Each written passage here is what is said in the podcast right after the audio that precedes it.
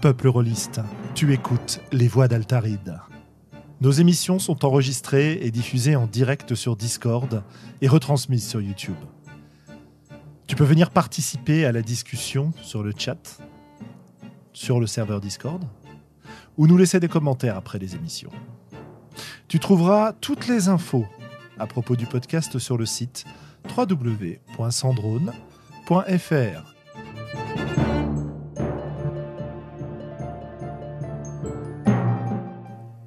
Bonne écoute.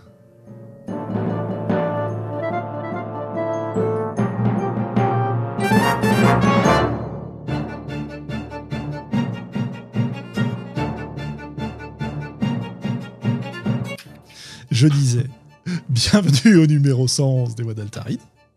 Ce soir, je me passerai de générique pour qu'on rentre dans le vif du sujet plus rapidement. voilà. Bon. Ah, C'était c'était- pour surveiller. Ouais, c'est ça, c'était pour vérifier. Pour vérifier. Ah là là, on est à la bourse ce soir, je vous raconte pas, mais on arrive quand même à commencer à peu près dans les temps, donc c'est pas mal. Euh, Qu'est-ce que je voulais vous dire de plus? Pas grand-chose. Euh, ouais, bah écoutez, euh, si dans mes activités rôlistes du coup euh, solitaires, vous allez trouver un- une partie enregistrée de d'un jeu qui s'appelle The Magus de Momatos, donc euh, J'en ai fait en direct euh, la semaine dernière, lundi, euh, un début de partie, et puis je l'ai terminé quand c'était vendredi peut-être, quelque chose comme ça. Donc c'est en ligne et c'est dispo sur ma chaîne Sandrone. Et puis j'ai d'autres choses qui vont apparaître dans pas longtemps autour de l'autre podcast que je fais qui s'appelle L'Arpenteur. Voilà. Donc c'était le, moment news et pub. et alors, vous deux, avez-vous des, des choses à nous communiquer, des, des nouveautés intéressantes? Je crois qu'il y a un jeu vidéo qui te. Qui m'occupe bien, Qui ouais. t'occupe je joue bien, beaucoup à, à, à Valheim en ce moment, mais les, les coups de cœur, coups de gueule, c'est à la fin, mon ami. Ok, alors on le garde pour tout à l'heure. En espérant qu'on aura le temps de le faire cette fois. Ah, bah c'est voilà, c'est ça le suspense. Hein, que tu... Enfin voilà. Mais moi, j'ai pas, j'ai pas 36, j'ai pas franchement beaucoup de news euh, jeux de rôle. Donc, euh, quelques posts et quelques threads euh, sur lesquels je tombe régulièrement sur Reddit. euh, euh, et puis sinon, j'ai pas, j'ai pas joué. Hein, je- j'ai pas pris le temps de faire du solo. Et puis j'étais parti la semaine dernière en vacances pour la famille. On a l'impression des, des élèves qui s'excusent. Non, désolé monsieur, j'ai pas eu le temps de faire du jeu de rôle. Euh, c'est mon chien qui a mangé Bah ma non, fiche de perso. ça, hein. euh, je parle pour nous tous. peu hein. ça. Non, non, mais j'ai pris quelques notes. Euh, Si, si, je vous assure, j'avais écouté pendant la dernière session. Bref. Euh, et euh, sinon, j'ai remis sur ma liste de trucs à faire pour la semaine euh, de monter mon troisième épisode de jeu solo sur Iron Sword qui traîne depuis un an. Presque un an, pas un an, mais presque quand même, depuis quand même presque un an. Voilà, on me l'a réclamé il n'y a pas si longtemps, parce que j'ai au moins une personne qui suit cette série de- d'épisodes d'Iron Sword. J'ai Ah. deux épisodes de plus que je n'ai pas monté, sans même parler d'avoir continué à jouer la partie. Euh, Enfin bon, donc voilà. Les temps sont durs. Les Euh, temps sont durs.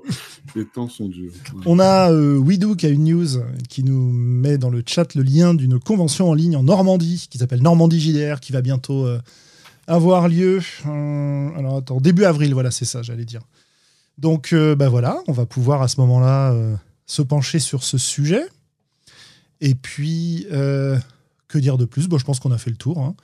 Euh, on va pouvoir se lancer dans notre sujet du jour. Alors que je vous explique un petit peu pour ceux qui ne nous suivent pas ou qui n'ont pas suivi les vieux épisodes, parce que ça fait un, moment finalement qu'on l'a pas fait.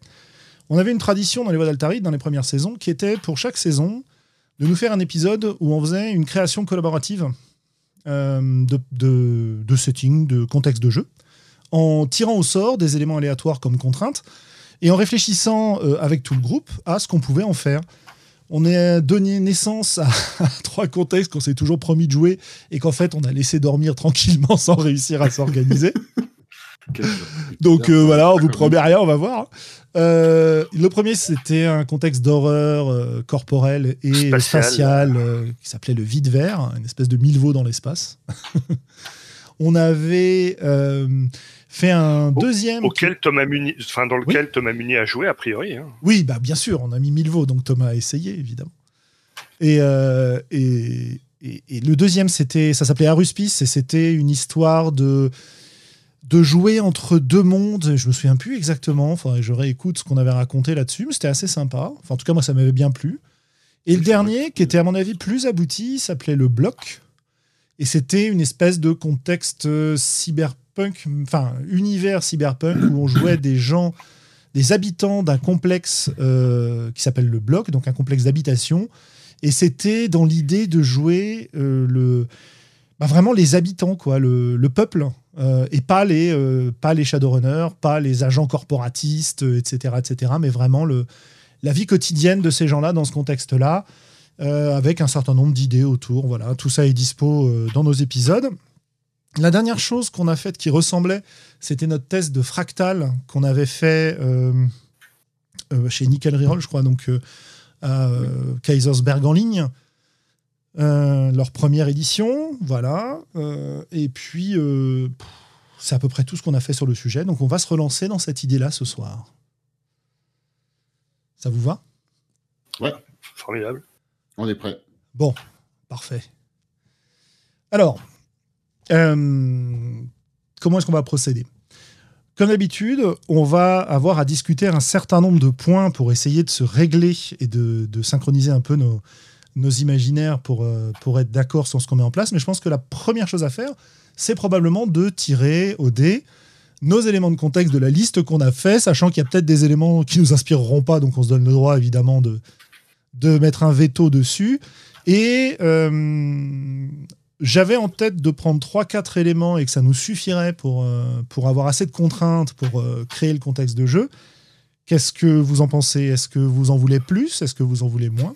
Est-ce qu'on va bah. essayer de prendre une suggestion de l'audience? Oui, je pensais en plus, en rajouter en plus, ouais, tout à fait. Moi, après, en mettre trop, c'est toujours c'est toujours compliqué aussi parce que finalement tu est-ce que tu les utilises toutes quoi tu vois? Enfin bon après hein, non mais 3 4 ça me paraît bien. 3 4 ça me paraît bien. Et je vois Romaric qui a mentionné euh, sur le chat euh, Samurai Medieval Zombie alors j'ai fait j'en ai fait une partie et, je pense euh, Julien aussi assez rapidement enfin moi j'ai fait ça très rapidement et je vais essayer de juste mettre des idées qui étaient euh, qui allaient un peu plus loin que juste un mot euh, samouraï médiéval. Ouais, t'as pas la pas la référence, je pense. c'est ah, pas compris, la boîte à JDR, c'est un petit programme que la cellule avait mis en place pour parodier justement des, éditeurs qui feraient pour créer un nouveau jeu un peu ce qu'on va faire ce soir. C'est-à-dire ah. qui prendraient les derniers termes à la mode et qui accrochent. Alors nous, on n'a pas pris des termes à la mode et qui accrochent, on a pris plus des idées générales. Mais euh, qui prendrait les. Parce que je tiens à mon image de cancre du groupe. ben non, pas... comment ça Tu, tu n'as pas révisé ta cellule euh? Mais c'est un scandale. Je n'ai pas révisé l'épisode de la cellule avant Voilà. Donc bon, voilà, voilà, l'idée quoi. c'est leur, c'est leur, voilà, c'était, c'était la, la, la, grosse vanne. Alors je, je je crois qu'on l'avait déjà fait quand la boîte HDR est sortie ou que c'était un peu simultané, c'était rigolo quoi. Mais euh, bref, quoi qu'il en soit, euh, voilà, donc on va pas vous promettre le jeu qui va se vendre super bien sur tous les réseaux, etc. Non, on va juste essayer de voir ce qu'on peut faire pour, euh, avec un groupe de jeux qui se réunit, créer un contexte dans lequel on aurait plaisir à jouer. on y associera probablement des éléments de game design. on s'interrogera sur ce qu'on joue, etc. Mais voilà l'objectif. L'objectif, qui a ça a toujours été ça pour ces, émissions-là, c'est de montrer que, avec euh, de la discussion, on arrive à trouver des choses qui nous plaisent. Qu'on l'adapte à un jeu existant ou que euh, on joue sans règles particulières ou que derrière on se, fasse plaisir à faire un système qui soit adapté à ce qu'on a créé. Euh, voilà, c'est donc une autre démarche que celle qu'on va mettre souvent en avant quand on, on parle de game design, c'est-à-dire d'avoir une intention derrière la création d'un jeu. Là, il n'y a pas d'intention préalable, si ce n'est se coordonner. Donc c'est à la fois un jeu à faire et ensuite éventuellement à exploiter. Voilà, voilà. Donc, euh, ah super pour le lien, merci Henri. Euh, alors, hop. Eh bien écoutez, on a donc 50 propositions. Je pense qu'on peut en prendre euh, bah, écoute, on va en prendre trois, on verra s'il nous en manque une et on en donnera une de plus au, au chat et aux auditeurs qui sont présents. Donc, euh, bah voilà, euh, ça va nous faire entre 4 et 5. C'est pas mal ça, je pense. Ouais. Ok? Ok. Donc, euh, bah, je sais pas qui veut nous faire l'honneur de. euh, euh, alors, qu'est-ce qu'on fait? On tire euh, un dé, c'est quoi? C'est un dé 50 Un Ouais, 50, ouais, on peut coup. tirer. Il y a- il y a le bot là dans le chat. On, peut, A priori, non, j'ai pas mis le bot, mais euh, après, euh, Bon. tu sais. euh, on, on fera confiance à. Voilà, moi j'ai euh, un super randomizer. site là, euh, Roll a Die. Euh, et donc voilà, moi je peux lancer les dés. euh, Alors vous me dites stop et j'arrête de lancer les dés. Faut me dire stop, sinon j'arrête pas. Ah bah non, mais parce que je pensais qu'on en, on en lançait un chacun, non Stop. Ah bah justement, c'est pour ça que je vous demande de dire stop. Ok, Willem. Alors Willem, on tombe sur le numéro 44, qui dans notre liste est, on va voir si ça, une invasion sûr. catastrophique. Ok. On va voir ce que ça va donner. moins originaux que j'ai écrit. Ah, bah écoute, on va voir hein, si t'as envie de mettre. Bah tu veux le relancer? Ouais, On se met un veto? On note. Non Non, non, on, on note, écoute. hein, je vois. on, va, on, va, on va en sélectionner deux ou trois. On fait quoi On verra, fait, on verra, fait on un verra. chacun et puis on voit. Tu sais très bien que dans ces occasions-là, on respecte jamais les règles qu'on a posées au départ. Non, Euh, c'est sûr, mais c'est pour ça que je. C'est important d'avoir les règles pour les enfreindre. C'est ça. Euh, Globo, tu me dis stop et comme ça, ça arrête mon lancer de dés. Eh ben stop. Alors, on tombe sur 22. Tac. Euh, ouais, bon, c'est pas terrible non plus. Caverne et souterrain. ah bah oui, non, non, bah, c'est aléatoire. Hein. Oui, oui. Comme quoi, il faut Parce que- relire les listes. L'idée Ouais, au départ, en fait, quand on a fait le premier, c'était de montrer aux gens que Avec n'importe a- quoi. avec n'importe quoi, on peut faire un, un setting sympa, quoi. Il faut juste se poser des contraintes euh, créatives et puis euh, en avant, quoi. Allez, je me dis stop, je tombe sur 16 et j'ai, on joue plusieurs personnages. Ah, là, ça commence à devenir intéressant pour moi. Il y en avait d'autres qui t'intéressaient dans la liste, Julien, sinon parce que. Il y en a plein qui m'intéressent. Mais- y compris Et- dans et- ceux que tu as mis. C'était une vieille liste qu'on avait qui traînait Ah non, non, non, c'en est une qu'on a fait avec Willem cet après-midi. euh, voilà. Ah d'accord. Voilà, voilà. Donc, euh, on s'en fait un quatrième, on a dit, éventuellement. Parce que pour l'instant, on a une invasion catastrophique des cavernes et des souterrains et on joue plusieurs personnages. Allez hop, j'en lance un autre. Hmm, alors, tac, c'est là, voilà. Et si ça marche, c'est mieux, parce que si je clique à côté de l'endroit, ça marche pas. Et les personnages. Ah bah tiens, ça c'est le 20. Les personnages ne peuvent pas mourir.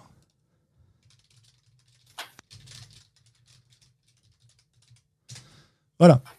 Est-ce que ça vous. euh, Les personnages ne peuvent pas mourir? Bon, Ouais. C'est toujours comme ça, vous inquiétez pas. hein. Faut que tu regardes la liste, Globo, tu vois s'il y a des trucs qui te plaisent. On n'est pas obligé de le faire au hasard, hein, de toute façon. Ah si si, moi je suis un fervent défenseur du hasard. Ah bon? Ok, alors déjà, est-ce que vous voulez valider ces quatre propositions Est-ce qu'il y en a qui ne vous conviennent pas du tout? Ou qui vous Bah, inspirent moi, pas du tout? Moi je trouve que euh, les personnages ne peuvent pas mourir à une invasion catastrophique, ça paraît. euh, Bah, Si tu peux pas mourir, tu vois, je vois pas en quoi c'est particulièrement catastrophique. Ah, L'invasion peut être. Enfin, je pas. hmm, suis pas d'accord avec Moi, toi, mais. euh, Moi non plus, je vois pas vraiment l'opposition. Ok, mais- d'accord. Mais après, je. ça lequel des deux tu euh, aimes le moins, Globo? Euh, les personnages ne peuvent pas mourir. C'est bien. D'accord. Je suis un sadique. moi. C'est dommage, c'est celle qui me plaisait le plus dans la. dans- Ah non, bah, pas de problème. Pas de problème. De Alors, regardons. Alors, Willem, il nous reste une invasion catastrophique, les cavernes et souterrains, et on joue plusieurs personnages. Est-ce qu'il y a un truc dont tu ouais, veux je pas? crois que je suis pas trop branché par les cavernes et souterrains. non. Ça marche. Euh, et j'allais dire, moi je suis pas branché par l'invasion catastrophique, mais je vais la garder quand même. Bon, alors on en est réduit à deux. Enfin, elle me branche, elle me branche pas, elle me branche pas beaucoup non plus, mais entre les deux, euh, le, caverne me branchait moins. Mais, euh, Y a pas de souci. bon. Euh, euh, voilà, bah écoutez, euh, qu'est-ce que qu'est-ce qu'on fait? On va demander aux gens dans le chat de nous donner. on va compléter la liste avec deux éléments. Donc donnez-nous deux, deux numéros. Non, non, non, non, vous allez pas nous imposer des contraintes débiles. Euh, Ouais, bah, non, mais Ouais, Non pas, je sais pas. pas ça Je ne sais pas. Voilà. On a que jusqu'à 50, hein, les gars. oui, ça, ça va pas marcher si on va au-delà de 50. En fait, il nous faudrait une, une main innocente.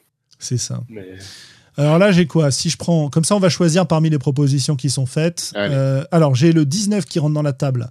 Le 19, c'est les personnages sont. euh, hop. Sont du mauvais côté de la morale. ah, Ça te plaît, ça? Ouais, j'aime bien moi. Ah bah écoute, je valide alors. Ça te va aussi, Jouer Willem mauvais. Euh, ouais. Enfin, on, regarde, on en regarde plus d'un. Bah, on va en regarder un autre, hein, je, je, je, les note. Là, j'ai le 12 ensuite. hein, Le 12 qui était euh, L'humain n'est pas la seule espèce euh, intelligente. Bon. Non, ok. Ensuite, j'ai le 32 qui était. euh, tu nous expliqueras ce que tu imaginais par là, Willem. Les arbres flottent dans l'air. Je sais pas. Ok. la lumière est un pouvoir politique. Ah oui, j'aime bien celle-là. Ok. Je sais pas pourquoi. Mais bon. Ça m'est égal, hein, je sais pas. Euh, ça me va, moi. On verra comment on interprète ça. Et puis, bah voilà, ça nous en fait quatre. Ça fait une invasion catastrophique. On joue plusieurs personnages. Les personnages sont du mauvais côté de la morale. Et la lumière est un pouvoir politique. Est-ce qu'on valide ça? Pas mal. Allez. Globo. Beau. Bah ouais, ouais, ok. Ok, on est parti là-dessus. Alors je vais peut-être me les euh, me les noter quand même pour euh, Ouais, ouais, bien me les mettre en tête. Mais hum, je fais des promesses qui me sont difficiles à tenir puisque je n'ai pas de. Je les ai mis par écrit dans le chat, donc on les a sous les yeux. Sinon, tu as le document euh, que j'ai mis euh, en commun où tu peux aller, où c'est écrit. Ah, mais tu vois, je, je veux me le, me le noter moi-même, faire travailler mes petites mains et mes petits neurones. Bon, allez. Donc, alors, Ok, donc l'étape suivante. l'étape suivante. L'étape suivante, ce serait a priori de se mettre d'accord sur quel genre, quelle ambiance, euh, voilà, le, le- le contexte général. Est-ce qu'on est plutôt sur du sérieux? Est-ce qu'on est plutôt sur de l'humoristique? Est-ce qu'on est sur du... euh, on peut même se, se pencher si on veut du jeu moral, du jeu tactique, etc. On peut parler de GNS, on peut parler de plein de trucs. Euh, voilà, donc se mettre d'accord sur ce qu'on va développer pour pouvoir savoir non seulement dans quel contexte on va jouer, mais qu'est-ce qu'on va jouer dans ce contexte-là. Voilà. OK Euh, Alors, bah, je vous propose déjà de penser euh, genre. Est-ce qu'on se met dans un genre. euh, Est-ce qu'il y a du fantastique? Est-ce qu'il y a du surnaturel? Est-ce qu'on est à l'époque moderne Est-ce qu'on est dans un contexte alternatif? Ce genre de choses. Moi, moi, je pense déjà qu'il y a du surnaturel, puisque si on part sur euh, la lumière est un pouvoir euh, politique, je, après, ça pense dépend que ça comment paraît un peu hein, surnaturel. Quoi. Oui, potentiellement. Alors, surnaturel, euh, Globo 1, Willem, oui, non? Ouais, surnaturel, ouais. Ok, bah donc je vais vous suivre. Donc on a une présence surnaturelle, peut-être liée à la lumière, peut-être pas. Peut-être pas. On va voir.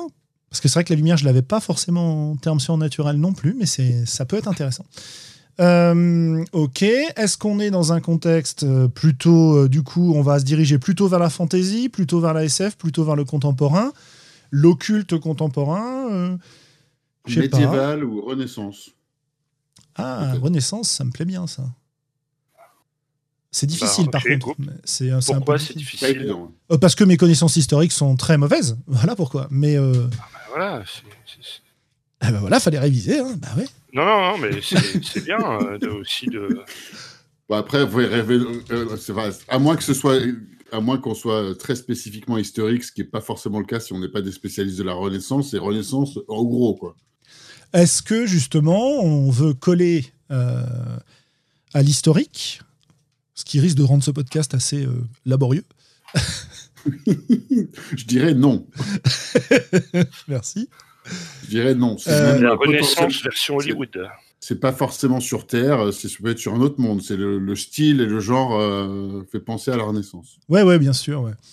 Euh, puis ça nous donne une, Enfin, une le idée style, en de. tout cas, le genre, je sais pas. ça nous donne une idée déjà d'à quoi peut ressembler le monde autour de nous, avant de savoir euh, qu'est-ce qu'on va jouer dedans, quoi. Mhm. Ok, donc on a euh, plutôt Renaissance, plutôt surnaturel, plutôt libre du point de vue historique. Mhm. Euh, ok. Euh, Il y a tout un côté intéressant de la Renaissance, c'est c'est les grandes conquêtes euh, du monde euh, ont démarré euh, dans, dans ces eaux-là, quoi. avec tout, les, tout le côté problématique euh, que ça pose autour de la... De la ah bah, ça, ça colle bien avec notre histoire, cette histoire. hein. Euh, moi, ça me fait, quand tu me dis les grandes conquêtes, je pense euh, colonisation, invasion de, de Bah, peuples qui n'ont rien demandé par euh, ouais. les Européens. Ouais, et, et dans nos Ouais, ouais. mots-clés, on a euh, les persos sont du mauvais côté de la morale. Donc, du coup, je trouve que c'est Oui. intéressant. Oui, ça peut être intéressant. Euh, ok. Je note conquête. Je, je regarde un peu ce qu'on nous dit dans le, dans le chat. Sinon, je regardais un autre docu. Ah oui, il y a plein de trucs là, dis donc. Eh ouais, ouais, ouais. Alors, ça peut être une sorte de renaissance qui reprenne non pas l'esthétique, mais la pensée renaissante, avec un peuple qui veut revenir à des anciens, similaires aux Grecs, ou un développement d'une sorte d'humanisme, mais dans un univers assez différent. Ouais, pourquoi pas, ouais. Euh, J'ai pas spécialement envie de partir sur du Dog Eat Dog, euh, Yukiko, pour plein de raisons. Euh, mais, euh, mais effectivement, euh, là, là le, le premier truc qui me vient en tête, c'est Guild. Euh, donc le, le vieux Eh Ah oui, Guild. Ouais, ça fait longtemps que j'avais pas pensé à Guild. C'est marrant, mon frère. euh, Ouais. En fait, c'est ça qu'on est en train de créer. Bah, ça pourrait, mais non, parce qu'on va pas recréer un jeu qui existe, ou en tout cas, bah, à la limite, si on recrée un jeu qui existe, tant mieux, mais. Euh, Oh là là, mais vous êtes à fond dans le chat. La lumière est politique car c'est un moyen de communication, peut-être un réseau de miroirs. Euh, ouais, ça pourrait être ça. Moi, j'avais en tête un système de caste en rapport avec la lumière. Euh, Ouais, et avec les couleurs de la décomposition de la lumière, il y a tout un, tout un truc autour de ça, j'avais en tête en fait. Donc euh, pourquoi pas, ouais, ouais, ça peut être un truc intéressant aussi. Euh, ok. Il faut quand même qu'on parle d'un peu de, euh, de l'ambiance et du ton. Voilà, c'est le mot que je cherchais tout à l'heure, du ton du jeu. Eh ben, je sais pas. Moi, je, je suis pas trop, j'ai pas trop envie d'un truc euh, ouvertement humoristique, quoi. Bah non, moi non plus, je dois avouer. Euh, hein, de l'ironie peut-être, mais, mais, mais voilà quoi. Pas... Est-ce qu'on a envie d'un truc plutôt très sérieux ou aventure picaresque ou, euh, ou je sais pas, en fait, c'est les deux trucs qui me sont venus à l'esprit, mais ça peut être autre chose, hein, bien sûr. Je- J'ai j'ai pas de, j'ai même pas de- d'idée ou d'envie particulière juste là. Ça peut être épique, Mhm. ça peut être. euh, Bah, euh, Moi, déjà, à partir du moment où on a posé les personnages sont du mauvais côté de la morale, euh, et qu'on nous parle de pouvoir politique, euh, j'ai forcément envie que ce soit un jeu dans lequel il y ait des dilemmes euh, moraux qu'on doit affronter, et j'ai envie qu'on les affronte avec sérieux. J'ai pas nécessairement envie que ce soit euh, du dilemme moral euh, qui tourne au pire en permanence, tu vois. Euh, je le verrais bien de- d'envergure, quoi, des, des dilemmes moraux de grande envergure. ouais. Là, je, ça, ça me lie à le, le co- au côté épique dont je parlais tout à l'heure. C'est pas forcément épique, mais euh, Mhm. Ok, pourquoi pas. Euh, Ah, c'est intéressant. Moi, ça me fait, euh, ça, ça me donne, c'est la lumière qui m'y fait penser, je pense, et qui m'oriente. Mais j'ai forcément envie de euh, de partir sur une histoire de rédemption là, à ce niveau-là. Ah, c'est marrant, moi je pensais pas forcément à ça, mais, pour l'instant j'étais juste en train de penser à on joue plusieurs personnages, donc quel genre. euh, Donc imaginez que si on joue plusieurs personnages, on doit jouer des groupes ou des factions, donc du coup il y a plus de Alors, c'est une, euh, c'est plus effectivement. d'envergure, peut-être, hein, j'en sais rien. Ah ouais, ouais, c'est intéressant. C'est une, c'est.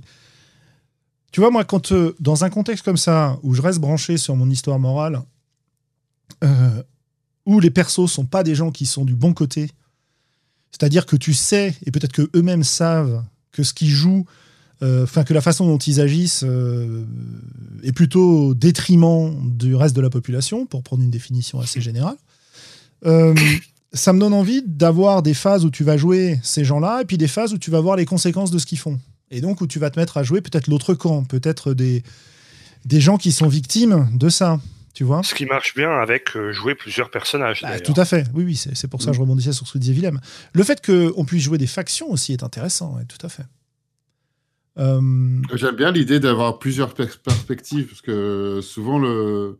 même, si on, même si on dit que les personnages sont du mauvais côté de la morale, la plupart du temps, euh, tous les personnages, ils pensent, enfin, tout le monde pense qu'on est dans son bon droit. Quoi. Il absolument. n'y a que si tu commences à considérer une autre perspective que tu, que tu comprends qu'en fait, il y avait. euh, bah, Peut-être c'est plus, c'est plus compliqué que ça. Quoi. Ouais. Mais sinon, du ton, est-ce qu'on a fait le tour? Je pense qu'il nous manque encore quelque chose, peut-être sur le ton, non? Bah, Ou- on est parti sur quelque chose de ou plutôt. ça nous suffit le dilemme moral de grande envergure? Oh, euh, je pense qu'on est déjà parti sur quelque chose de sérieux. Euh, Oui, ça oui. éventuellement euh, de l'humour, mais dans l'ironie, pas, euh, pas un jeu où on va se passer son temps à se marrer euh, volontairement en faisant des blagues un peu potaches, quoi. Hein, je pense que Mhm. c'était ça que tu avais en tête, euh, Globo. Oui, oui, voilà, c'est ça. Ok. Et la rédemption, qu'est-ce que tu voyais dedans? Parce que moi, je n'étais pas trop. euh, Je sais pas si Bah, ça, parle. Euh, ça, ça me dérange pas, hein, mais. Non, non, mais c'était une idée comme ça, on n'est pas du tout forcé de la garder. Euh, la rédemption, c'est que j'imaginais des personnages qui. qui euh, En fait, en tête, j'ai le trajet de personnages qui partent en sachant qu'ils sont dans un camp douteux ou qu'ils ont dû se compromettre ou qu'ils ont dû ou qu'ils ont du sang sur les mains, euh, tu vois, par exemple, et qui vont agir éventuellement dans un contexte épique avec des choix à faire, euh, et qu'en fonction des choix qu'ils feront, ils vont avoir l'impression de s'acheter une rédemption ou pas, de se, de, se racheter, en fait. Voilà. Euh, et. euh, Bon, on a dit qu'il y avait du surnaturel, mais j'avais pas placé le surnaturel à ce moment-là. Tu vois, par exemple, ça me fait penser à des, des contextes dans lesquels tu vas avoir une équipe de criminels qui va être embauchée euh, par un- une organisation en leur proposant de euh, racheter leurs fautes. Enfin, tu vois, c'est le truc très très classique. Tu as plein Mm. t'as plein d'œuvres qui font ça avec plus ou moins de succès. Euh, et et, euh, tu vois, par exemple, j'imagine assez bien des situations dans lesquelles tu vas être plongé euh, à choisir entre euh, accomplir ta mission en respectant les règles qu'on t'a données pour cette mission, pour prendre le, pour, pour suivre sur cet exemple-là, et euh, je sais pas, euh, choisir plutôt d'accomplir ta vengeance, tu vois. Hmm. Et tu vas devoir choisir entre les deux. Euh, tu vois, il y a plein de, il y a plein de choses comme ça. Ouais. Donc, euh, je sais pas si ça vous inspire. Si ça vous inspire pas, on peut partir sur autre chose. hein. Ouais, ouais, si moi pour l'instant je vois pas trop où ça nous mène, mais euh, les... sur Ça, le fond, normal. les propositions me conviennent. Quoi. Ça, c'est un peu normal pour le moment. Euh, Qu'est-ce qu'on n'a pas exploité encore dans nos histoires de- d'ambiance, de, genre, etc. On n'a pas parlé de l'invasion catastrophique. D'ailleurs, on nous fait des propositions. Euh, les, les personnages sont à l'origine de l'invasion, d'où la rédemption. Les envahisseurs de l'invasion catastrophique pourraient être des réfugiés incompris suite à une catastrophe, ce qui placerait les PJ cherchant à les repousser du mauvais côté de la morale. Euh, Moi, je vois bien qu'on est les envahisseurs. ouais. Enfin, en tout cas, euh, les, les personnages, ou une, ou une partie des personnages, si on en joue plusieurs. Mhm. Euh, après, si on peut peut-être jouer plusieurs personnages à des phases chronologiques différentes, peut-être aussi. Et euh, pour Ouais, finir, euh, les propositions, juste, je te donne la parole juste après, Globo, euh, parce que sinon après je vais oublier. Euh, Pardon, vas-y. on a euh, KF qui nous disait J'imagine des personnages interdits d'utiliser leurs yeux, genre un bandeau ou plus sale, parce qu'ils étaient fautifs et qu'ils n'ont plus accès à la lumière. Ouais, c'est intéressant aussi ça. Donc vas-y, Globo. Euh, je, je me demande si c'est possible de jouer euh, plusieurs factions en simultané et en même temps, en gardant à l'esprit que forcément les joueurs vont privilégier un côté à un autre. Et, et du coup, peut-être, tu vois, au départ, la, la proposition de Willem de jouer à des époques différentes, j'étais pas super fanat, mais en y réfléchissant, si on veut que euh, les joueurs ne, ne prennent pas du coup fait et cause pour un truc en particulier, mais qu'ils euh, qui est vraiment, tu vois, des, des différences de, de, de, de ton. Peut-être qu'effectivement, jouer à des moments euh, différents, c'est mieux en fait. Ouais, ça peut être intéressant. Euh, Même le- si au départ, j'étais pas fanat, mais en, en y réfléchissant. euh, Parce que tu vois, si tu joues d'un côté les, les dangereux colonialistes et de l'autre les gentils autochtones qui essaient de survivre, eh ben forcément les joueurs ils vont ils vont prendre, ils vont choisir un camp quoi. Ouais, ouais. Et, et du coup, il y a, ils vont jouer plusieurs personnages, mais il y en a certains qui vont apprécier et d'autres qui n'apprécieront pas, Tout à fait. puisque tous- ces camps sont euh, articulés autour d'un même enjeu en fait. Je dirais que j'aimerais assez que le choix ne soit pas évident. Tu vois Ce qui veut dire que se placer. Le choix de quoi? le choix du camp.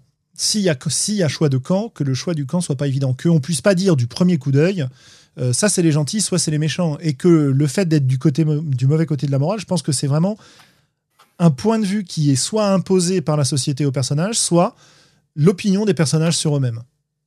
Tu vois? Euh, Et donc, du coup, que derrière, on soit pas dans une situation aussi, euh, aussi claire et nette de. Bah, il y a les gentils il y a les gentils colonialistes, non, il y a les gentils autochtones et les méchants colonialistes, quoi. J'aimerais bien qu'on soit pas dans une dichotomie comme ça, et je dois dire que si on peut éviter de se centrer sur le thème de la colonisation, ça m'irait aussi. Ouais, j'aimerais bien aussi. J'étais en train de me demander, et si jouer plusieurs personnages, c'est des personnes avec plusieurs personnalités, ou si as un symbiote? À la. Euh, comment s'appellent les mecs de Star Trek euh, qui Stargate Ah non, ou les Trills dans, Stargate, dans Star Trek Les Trills, ouais. Les Trills euh, ou Venom. Enfin, ça peut être plusieurs versions, quoi, je sais pas.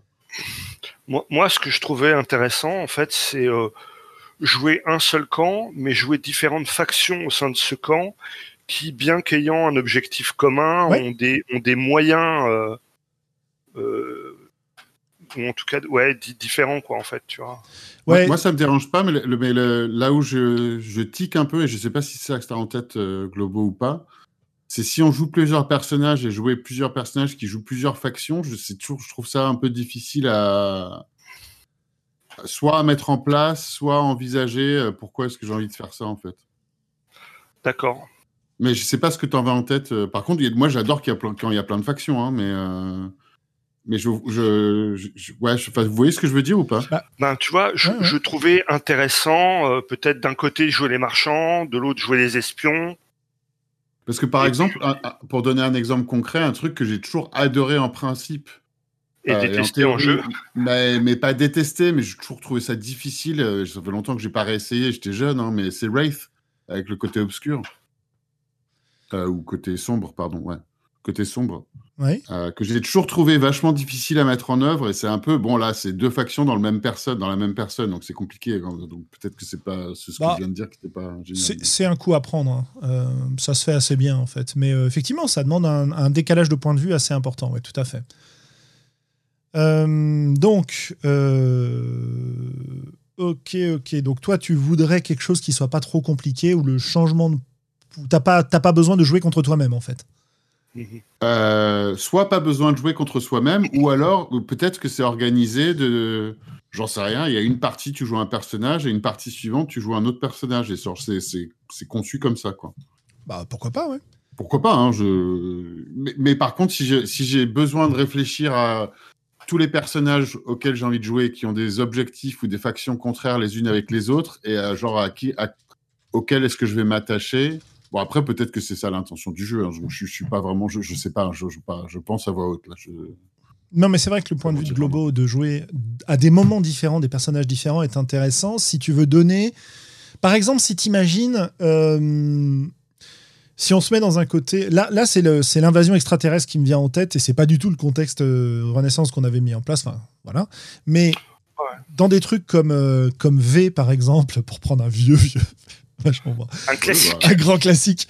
Euh, dans la Renaissance. Non, et puis tous les, tous les récents, euh, tous les récentes invasions extraterrestres. Euh, C'est pas la peine de nous faire du name dropping à mort de jeu. C'est pas ce qui nous intéresse ce soir, mais c'est intéressant quand même comme référence. Donc merci. mais après, s'il y a trop d'images et de machins, on suit plus les propositions. C'est pas grave, Mathieu. Hein, euh, c'est des très bons jeux que tu proposes en plus. Mais euh, voilà. Faites en sorte qu'on voit quand même vos propositions parce que sinon, si ça dévile trop vite, on les verra pas.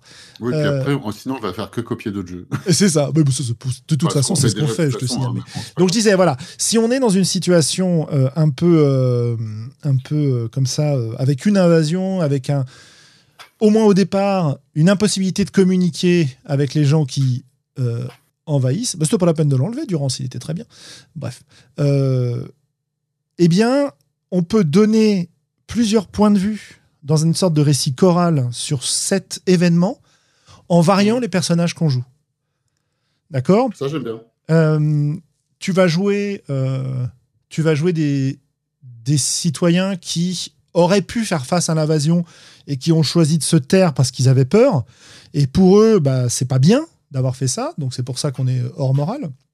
Tu peux jouer à, un autre moment des gens qui profitent de la situation. Euh, tu peux jouer des gens qui, euh, qui luttent, mais dont les raisons de lutter sont pas forcément, euh, enfin, comment dire, de leur point de vue au moins, ou du point de vue de la société, sont pas correctes. des activistes politiques qui profitent de la situation pour essayer de, mettre en place le régime qu'ils soutiennent, par exemple. Enfin voilà, c'est des, c'est, des idées qui me viennent Ouais. comme ça. En fait, de. Là, ça me fait. Vas-y. Pardon. Non, non, vas-y. Non, non, non, j'ai- j'ai- j'aime bien et ça me fait penser aussi à. Bon, il y, en a- il y en a plein des exemples, mais le, le style de structure comme dans Becoming, où euh, le, rôle que, le rôle que tu tiens tourne entre les joueurs. Mhm. Enfin, il y a une narration partagée. Et bon, dans, dans ce, dans ce cadre-là, il y a chacun, il y a chacun des joueurs qui joue un rôle et à, à chaque scène, le rôle change. D'accord. Donc, on, on peut imaginer ce- un truc où la perspective change. De... Moi, j'ai vraiment l'image de. Ouais. euh, Ouais. mais ça, ça, ça peut cadrer avec ce que tu dis, mais à un niveau un peu plus macro que ça. C'est-à-dire que là, dans ce que tu dis, j'ai l'impression. Alors, je me souviens pas de Becoming, mais euh, j'ai l'impression que euh, tu vas avoir différents rôles et qu'on va circuler entre les rôles. Tu vois? C'est ça Ouais. que tu décrivais? Oui, c'est ça que je décrivais, mais, mais je disais que ça pourrait être différent. que ça peut- on peut prendre euh, des personnages des moments différents et, du coup, ça donne des perspectives différentes. Moi, moi j'aime bien l'idée de, jouer des scènes euh, de cette, euh, de cette histoire-là, euh, plus ou moins longues.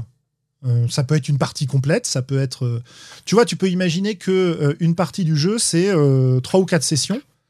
Et dans chacune de ces sessions, tu vas euh, regarder un aspect différent de la situation en, en espérant qu'à la fin, on a une vision euh, complète. Et Euh, D'ailleurs, peut-être que dans ouais. ce cas-là, si c'est ça, l'intention du jeu ou la note d'intention, c'est de raconter l'histoire d'une invasion catastrophique. Oui, c'est ça, oui, tout à fait. Moi, je le vois et bien donc, comme ça. forcément, il y aura des personnages du mauvais côté de la morale. Et, euh, Oui, c'est pas forcé que ce soit tous d'ailleurs qui sont du mauvais côté. Non, exactement. hein.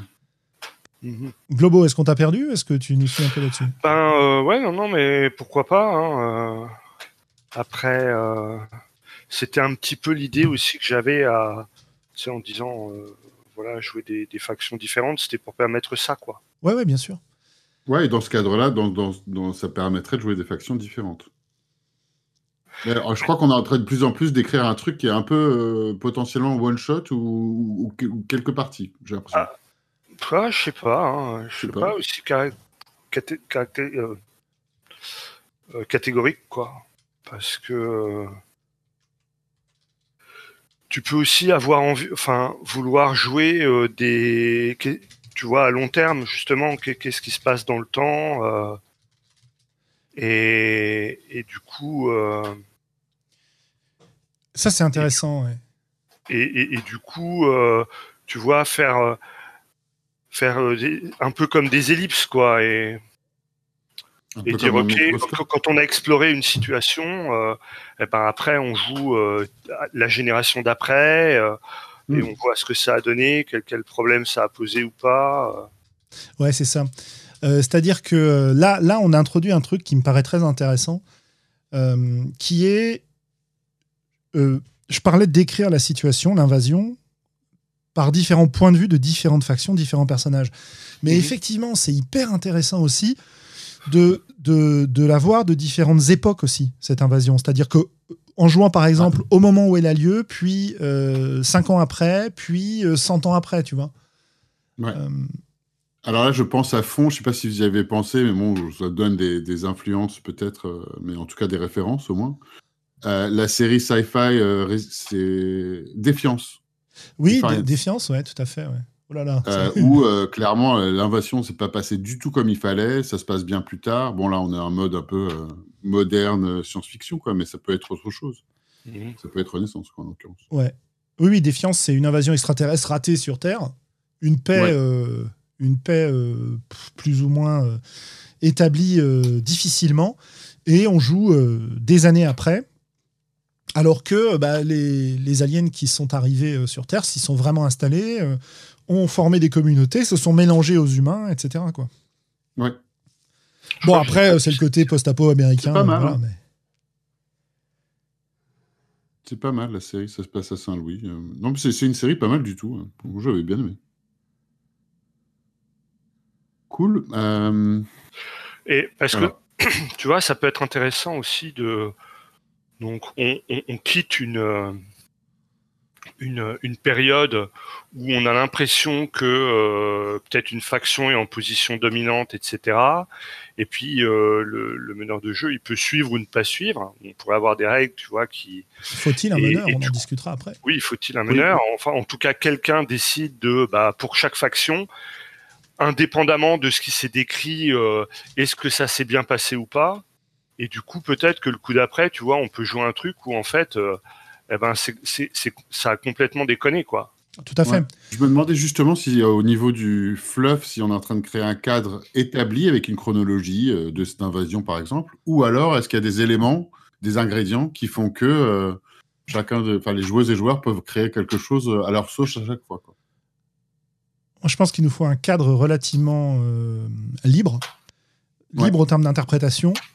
Peut-être une première époque qui soit bien définie et que les deux autres époques éventuelles, si on reste sur trois époques, euh, soient moins définies, tu vois. J'aime bien l'idée mm. de... Euh, on, prend un petit moment pour raconter l'état du monde quand on commence à jouer dans une époque différente, euh, à partir de ce qui a été déterminé dans la période d'avant, tu vois. Ok. jouer un peu à l'Uchronie, quoi, en quelque sorte. Ouais, ça me plaît. J'aime bien aussi l'idée que on est des approches. Euh, euh, c'est un petit peu ce que John Wick fait dans euh, son jeu de mecha, Project Aegis. Oui, oui, c'est vrai. Ouais. Tu as trois époques, pareil, il y a une invasion extraterrestre, machin. bon, ça me revient en tête maintenant, mais. Et des points de vue différents sur les époques. C'est-à-dire que tu vois, moi j'imagine bien la première époque se passer au moment de cette invasion catastrophique où tout le monde est persuadé que c'est la fin du monde, quoi, en gros. Et puis jouer, jouer peut-être cinq ans plus tard où tu te dis, bah en fait on a réussi à survivre, mais c'est vraiment la misère et, et on a un, un espoir qui est, qui est l'espoir rené, n'est-ce pas? Voilà. Euh, il y a des nouveaux Jedi et tout. Euh, donc l'espoir renaît dans cette deuxième époque. Et on va être un petit peu dans une période de reconstruction des dégâts qui ont été faits. Et de voir comment les, les différentes factions se positionnent dans cette reconstruction. Et puis jouer une troisième époque beaucoup plus lointaine, où cette crise est derrière nous, loin derrière nous, et où les gens ont commencé à oublier. Et, euh, et je sais pas, peut-être un événement à ce moment-là, ou peut-être juste un éclairage de ce qui est devenu le futur à ce moment-là. Euh, voilà, oui, l'espoir René de Chateaubriand, évidemment. Euh, ah, je cite le, le, chat. Euh, voilà.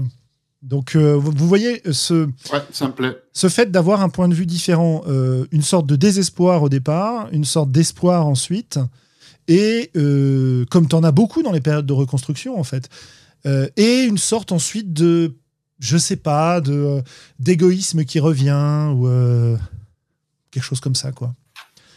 je sais pas si ça vous inspire. Ouais, ça m'inspire. Je me ah, demande si la troisième peut être. comment on dit ça en, en français? Comment on dirait Reckoning? C'est la révélation, mais c'est pas ça. C'est le. Parce qu'il pourrait, euh, genre, ça pourrait être la deuxième période, il y a eu euh, Espoir, et la troisième révèle qu'il y a un truc qui a été raté, pas vu, euh, qui. C'est les comptes en français. C'est le règlement de compte, ouais, c'est pas Ouais, c'est ça. la troisième période pourrait être. le bilan, quoi un bilan, quoi. Il y a une révélation de quelque chose qui s'est passé pendant la deuxième, qui avait euh, en partie donné lieu à l'espoir, mais qui a une conséquence dans la troisième. Tu veux dire que euh, positive ou négative, je sais pas. Tu veux dire que euh, on a une première période où les Allemands envahissent la France. Hmm. Et puis plein de gens qui trahissent et qui collaborent. Puis une deuxième période après la guerre où on se rend compte qu'en fait tout le monde était résistant. Et puis des années plus tard, on se rend compte qu'en fait non, il y avait quand même beaucoup beaucoup de collabos quoi. Donc, euh, Par exemple. Moi, j'aime bien, j'aime bien le fait que d'une, d'une saison à l'autre, en fait, on, ce soit pas évident que, que, ça ait tourné euh, d'une manière ou d'une autre, tu vois, et que de manière aléatoire, on, aborde la saison suivante, euh, pas de manière certaine a priori,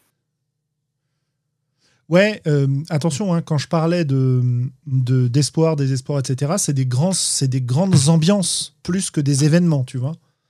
C'est euh, la situation peut très bien être catastrophique, mais il y a un élan qui s'est emparé de la, de la population, tu vois. Euh, mmh. Et donc, les, moi, j'ai, vraiment en tête ces périodes qu'on nous reconstruit a posteriori comme étant euh, idyllique parce que les gens sont au travail, tout le monde euh, aide, aide tout le monde parce qu'on peut pas s'en sortir autrement, ce qui est évidemment pas vrai, mais tu vois cette, euh, cette, cette impression-là d'être dans une ambiance de société qui soit pas une ambiance de société, comment dire, morose ou individualiste, ce genre de choses, quoi. Donc c'est vraiment, c'est, je parlais vraiment pas d'événement, tu vois. C'était vraiment euh, ce côté-là, quoi. Et, le, et le, pareil, le bilan que propose Willem, moi je le vois bien comme le seul élément posé, c'est on se rend compte que des choses qu'on tenait pour vraies ne le sont pas. Oui, voilà, c'est ça, c'est tout. Euh, lesquelles, j'en sais rien. Quelles seront les conséquences de se rendre compte de ça, j'en sais rien. Est-ce que c'est déjà trop de contraintes pour toi ou pas? Ben euh, non, pourquoi pas. Hein. Effectivement, euh, travailler un peu plutôt l'ambiance en mode à la Sword Without Master, tu sais. Ouais, voilà, ouais, très bien, ouais. Où tu peux décrire, enfin, tu dois, à chaque action, tu as un, aléa qui te dit, soit tu dois décrire les choses de manière épique, enjouée, positive, soit tu dois poser une ambiance sombre, un peu désespérée, et du coup, bah effectivement, hein, ça peut être une, une idée intéressante. Mm. Euh, Kev nous fait une proposition intéressante euh, de dire qu'on fait une liste de faits sur le monde au début et en jeu. Moi, j'avais la tête, j'avais vraiment le côté en jeu en tête. Et un mécanisme pour révéler quels faits étaient en fait faux. Euh, ça, ça me fait penser un peu. Bah, on, va, on va citer plein de jeux forcément tout le temps quand on parle de ce genre de choses, mais ça me fait penser aux phrases dans Influenza. Euh, donc les phrases qui définissent ton personnage ou qui sont liées à ton personnage, que tu vas barrer pour les remplacer par d'autres phrases, etc. J'imagine bien un système comme ça où à la fin des scènes, à la fin des... Ou, peut-être pas des scènes, mais des moments avec des enjeux, tu peux ajouter des faits sur le monde parce qu'en fait, quand tu vas jouer, l'objectif, ça va être, avec l'éclairage que sont les personnages que tu joues à ce moment-là, de définir certains faits tu vois. Et on va lister ces faits, et puis à la fin, on se rendra compte que certains d'entre eux, en fait, euh, bah, même si on les a vécus, et c'est la phrase qu'on en a tirée, bah, c'est l'interprétation des persos qu'on joue à ce moment-là, et en fait, c'était pas tout à fait ça, tu vois. Ou pas du tout ça. Donc, euh, Et avec effectivement euh, un, aléa qui nous dit voilà, la, phrase qu'on a qu'on avait sélectionnée, elle est ou pas, enfin, elle, elle s'est réalisée ou pas en fait quoi. Ouais, tout à fait. Alors ça, c'est du côté euh, plus systémique, euh, si on met de l'aléatoire et tout. Donc, euh, enfin, plus mécanique même que systémique, pour être plus précis. Donc ça, peut-être qu'on va, le, on va se le noter dans un coin. J'ai noté qu'il y a un côté aléatoire éventuel. Ok, donc si je récap un peu ce qu'on a dit jusque-là, et vous m'arrêtez si je me trompe, parce qu'il y a des choses dont il faut qu'on rediscute. On part sur l'idée d'une invasion qui bouleverse le monde, qui est une catastrophe. Pour l'instant, on n'a pas dit quoi. Hmm. On va jouer une première époque au moment de cette invasion, et on va jouer des personnages qui sont confrontés à cette invasion et qui doivent se positionner par rapport à cette invasion, sachant que leur point de départ, c'est plutôt un positionnement qui n'est pas euh, héroïque. Voilà. Que ce soit de leur point de vue ou que ce soit du point de vue de la société. Ensuite, on jouerait une deuxième époque, quelques temps plus tard, après l'invasion, mais pas très longtemps après l'invasion, où on est dans la phase de reconstruction potentiellement, ou en tout cas, on est guidé par des personnages qui sont plutôt euh, touchés par l'espoir, le, côté positif, que leur raison soit bonne ou mauvaise, regardera les personnes qui jouent ces personnages, mais d'un point de vue global, c'est plutôt une dynamique positive. Ensuite, une troisième époque, beaucoup plus tard, où l'euphorie de départ est passée, et on va pouvoir faire le bilan de ce qui s'est passé dans les époques précédentes, parce que le monde a évolué. Je ne vais pas dire il a guéri, je vais dire il a évolué, parce qu'on n'a pas décidé comment il aura évolué. Euh, et on va se rendre compte que, eh bien, euh, bah, les choses n'étaient pas vraiment euh, ce qu'elles semblaient être, et certains des faits, voilà, et certains des faits qu'on a posés étaient, étaient, étaient faux. Tiens, justement, Yukiko qui dit un truc intéressant juste pour compléter. Il dit il y a encore la génération qui a connu l'invasion et la nouvelle génération pour la deuxième époque. Euh, moi, j'imagine bien que dans la deuxième époque, c'est la même génération que, euh, que la génération euh, du, de l'invasion, mais plus vieux. Tu vois, où tu joues peut-être pas la même génération, mais en tout cas, ils sont toujours là. ouais. Mais j'aimais bien l'idée de jouer la- des gens qui avaient connu l'invasion à ce moment-là. Mm. Et par contre, sur l'époque suivante, je voyais bien jouer les enfants ou les descendants qui justement réfléchissent sur leur euh, passé familial quelque part. Ok. Je sais pas. c'est- Mmh. Ouais, ça me va. hein. Et à la fin, tu joues des boomers qui refusent de comprendre les problèmes, les problèmes actuels post-transformation, le meilleur JDR. Tout à fait. ouais, ouais, moi ça me Euh. J'étais en train de me dire, euh, et là ça en vient si on va plus sur le fluff peut-être. Ouais. Enfin sur le fluff pas que, parce que je j'allais parler de l'invasion. On est en train de me dire plutôt que peut-être plutôt que si plutôt que d'imaginer le truc colonial conquête euh, et si l'invasion était quelque chose de plutôt euh, naturel voire même plutôt surnaturel. Si Vous savez- l'équivalent surnaturel d'une invasion de sauterelles euh, qui bouffe tous les tous les champs ou un- Vous savez ce qu'on a oublié? Oui, On a non. oublié notre histoire de lumière euh, politique, quoi. tout à fait. Ah Mais oui, c'est je, pas je grave. la ça. regardais, mais j'ai décidé que je n'allais pas encore euh, commenter dessus. Aborder le, le problème. ouais. Euh, mais si t'as une bah, idée, si vas-y. tu as une idée sur la lumière, ouais. Non, non, non, non, non, non. C'était juste pour euh, nous reconcentrer. Mais non. Peut-être que c'est la lumière, ça pourrait être le- l'espèce de fil rouge entre les différents âges, tu vois. Ouais. Ou, euh, Une- ou euh, une une qualité de l'invasion surnaturelle. J'essaie de revenir sur mon. Euh, la lumière comme fil rouge, la lumière comme invasion, pourquoi pas. Euh, la lumière comme fil rouge, moi, ça me fait penser à ce qu'on pourrait faire, mais plutôt au cinéma, quelque part, qui serait d'éclairer euh, les différentes scènes en fonction de l'émotion principale qu'on a décidé d'y développer. euh, et les différentes époques. Alors après, il faut voir comment on peut traduire ça euh, en termes de jeu de rôle. Euh, et, et moi, ce que j'appellerais la lumière, c'est ça. Et c'est cette, cette, cette ambiance à la Sword Without Master qu'on a décrit. Ouais. Euh, et euh, j'appellerais ça la lumière qui éclaire l'époque. Et euh, pourquoi elle est politique? Bah Parce que cette lumière, elle va te pousser à te confronter au monde. Et elle n'est pas politique dans le sens, c'est pas une force politique, mais c'est un rapport au monde et c'est un rapport à la société en fait. Donc c'est en cela que je la vois politique, tu vois. Mais j'ai bon, voilà, moi c'est ce, ce que ça m'évoque. Et, ouais, et tu voilà. matérialises. Enfin, comment ça se matérialiserait, tu vois? Moi, je le matérialiserais peut-être dans des descriptions. Euh, je le matérialiserais peut-être dans une jauge ou, une, ou un aspect du personnage, tu vois. Euh, euh, tu vois, je mettrais dans, le dans la fiche de perso lumière et selon l'époque, il y aura espoir, désespoir, ou ce genre de choses, tu vois. Ouais. Je, vois, je vois bien un truc comme ça, en tout cas. Tu vois? Euh, Après, on peut, on peut retourner sur notre côté Renaissance, euh, Renaissance et, euh, et comment s'appelle Surnaturel, et effectivement, parler d'une d'une armée de la lumière qui débarque et qui veut imposer son point de vue à tout le monde. Ou le scientifique d'une faction qui a développé un moyen de euh, d'exploiter la lumière et de la mettre dans des objets ou un truc comme ça. Quoi. Un espèce de Leonardo euh, de Vinci euh, de notre univers qui a une- réussi une à utiliser la lumière, aussi. qui donne un hein? Je dis c'est une possibilité aussi. Je trouve ça un Ouais. peu, bateau? ouais, Bah ouais, un peu. ouais.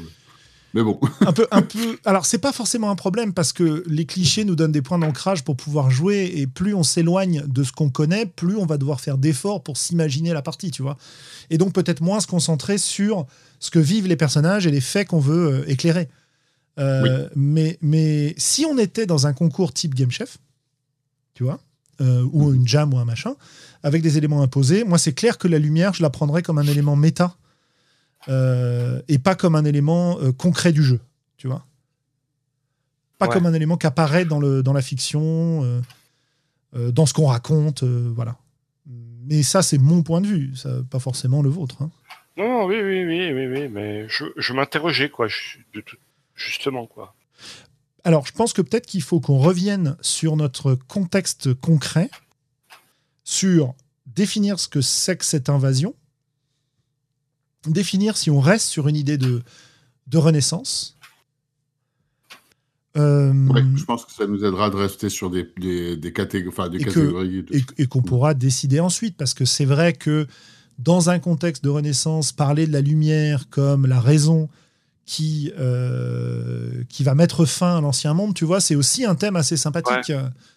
Euh, bon, il se trouve que moi, c'est un truc que j'ai déjà joué dans une campagne de Mage Renaissance, donc euh, forcément, ça me parle. Où les, les, les PJ étaient les, les, les apprentis d'un druide dans, une, dans un petit village breton. Euh, vive les clichés encore une fois, mais bon bref, avec le, le seigneur local, etc. Et, euh, Il en faut quelques-uns des clichés, bah comme ouais, tu as tout dit tout à l'heure. Ouais, ouais.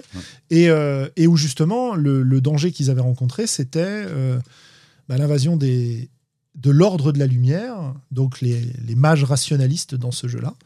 Voilà quoi. Donc bon, je ne sais pas. Ouais.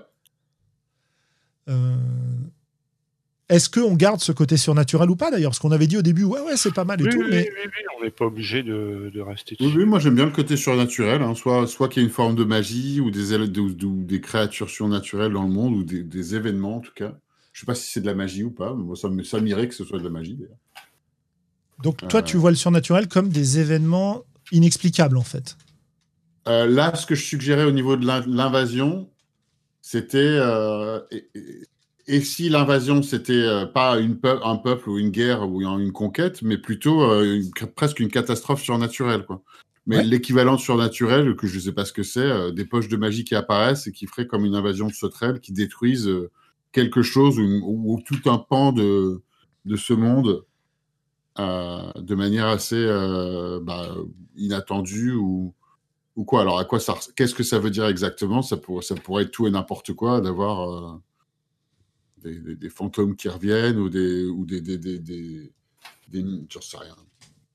Je sais pas. Des, des, des insectes, euh, un équivalent d'insectes surnaturels. Je sais pas.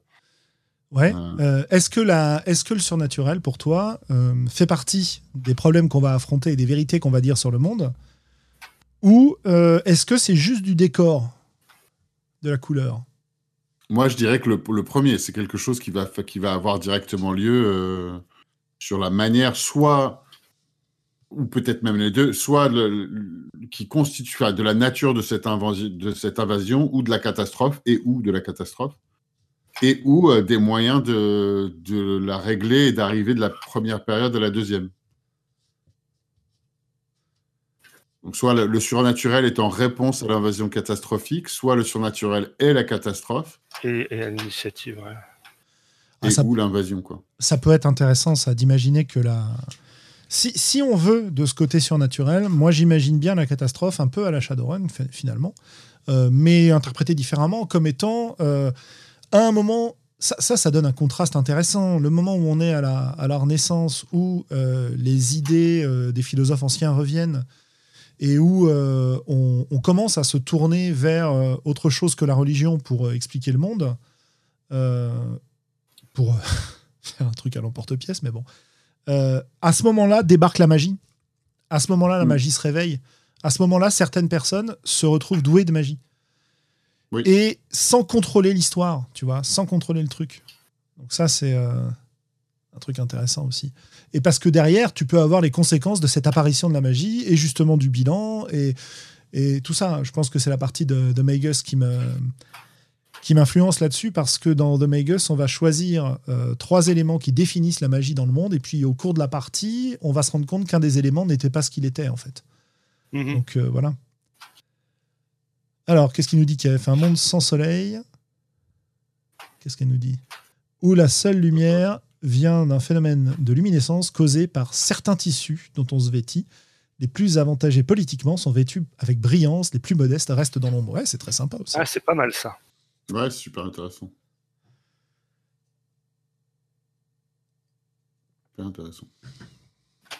Alors après, on peut aller dans le tu voulais de l'épique. euh, Mais c'est Dark Earth, quoi. Voilà, c'est... La lumière a disparu. Voilà, tout Mhm. simplement. Et, euh, et, et derrière, euh,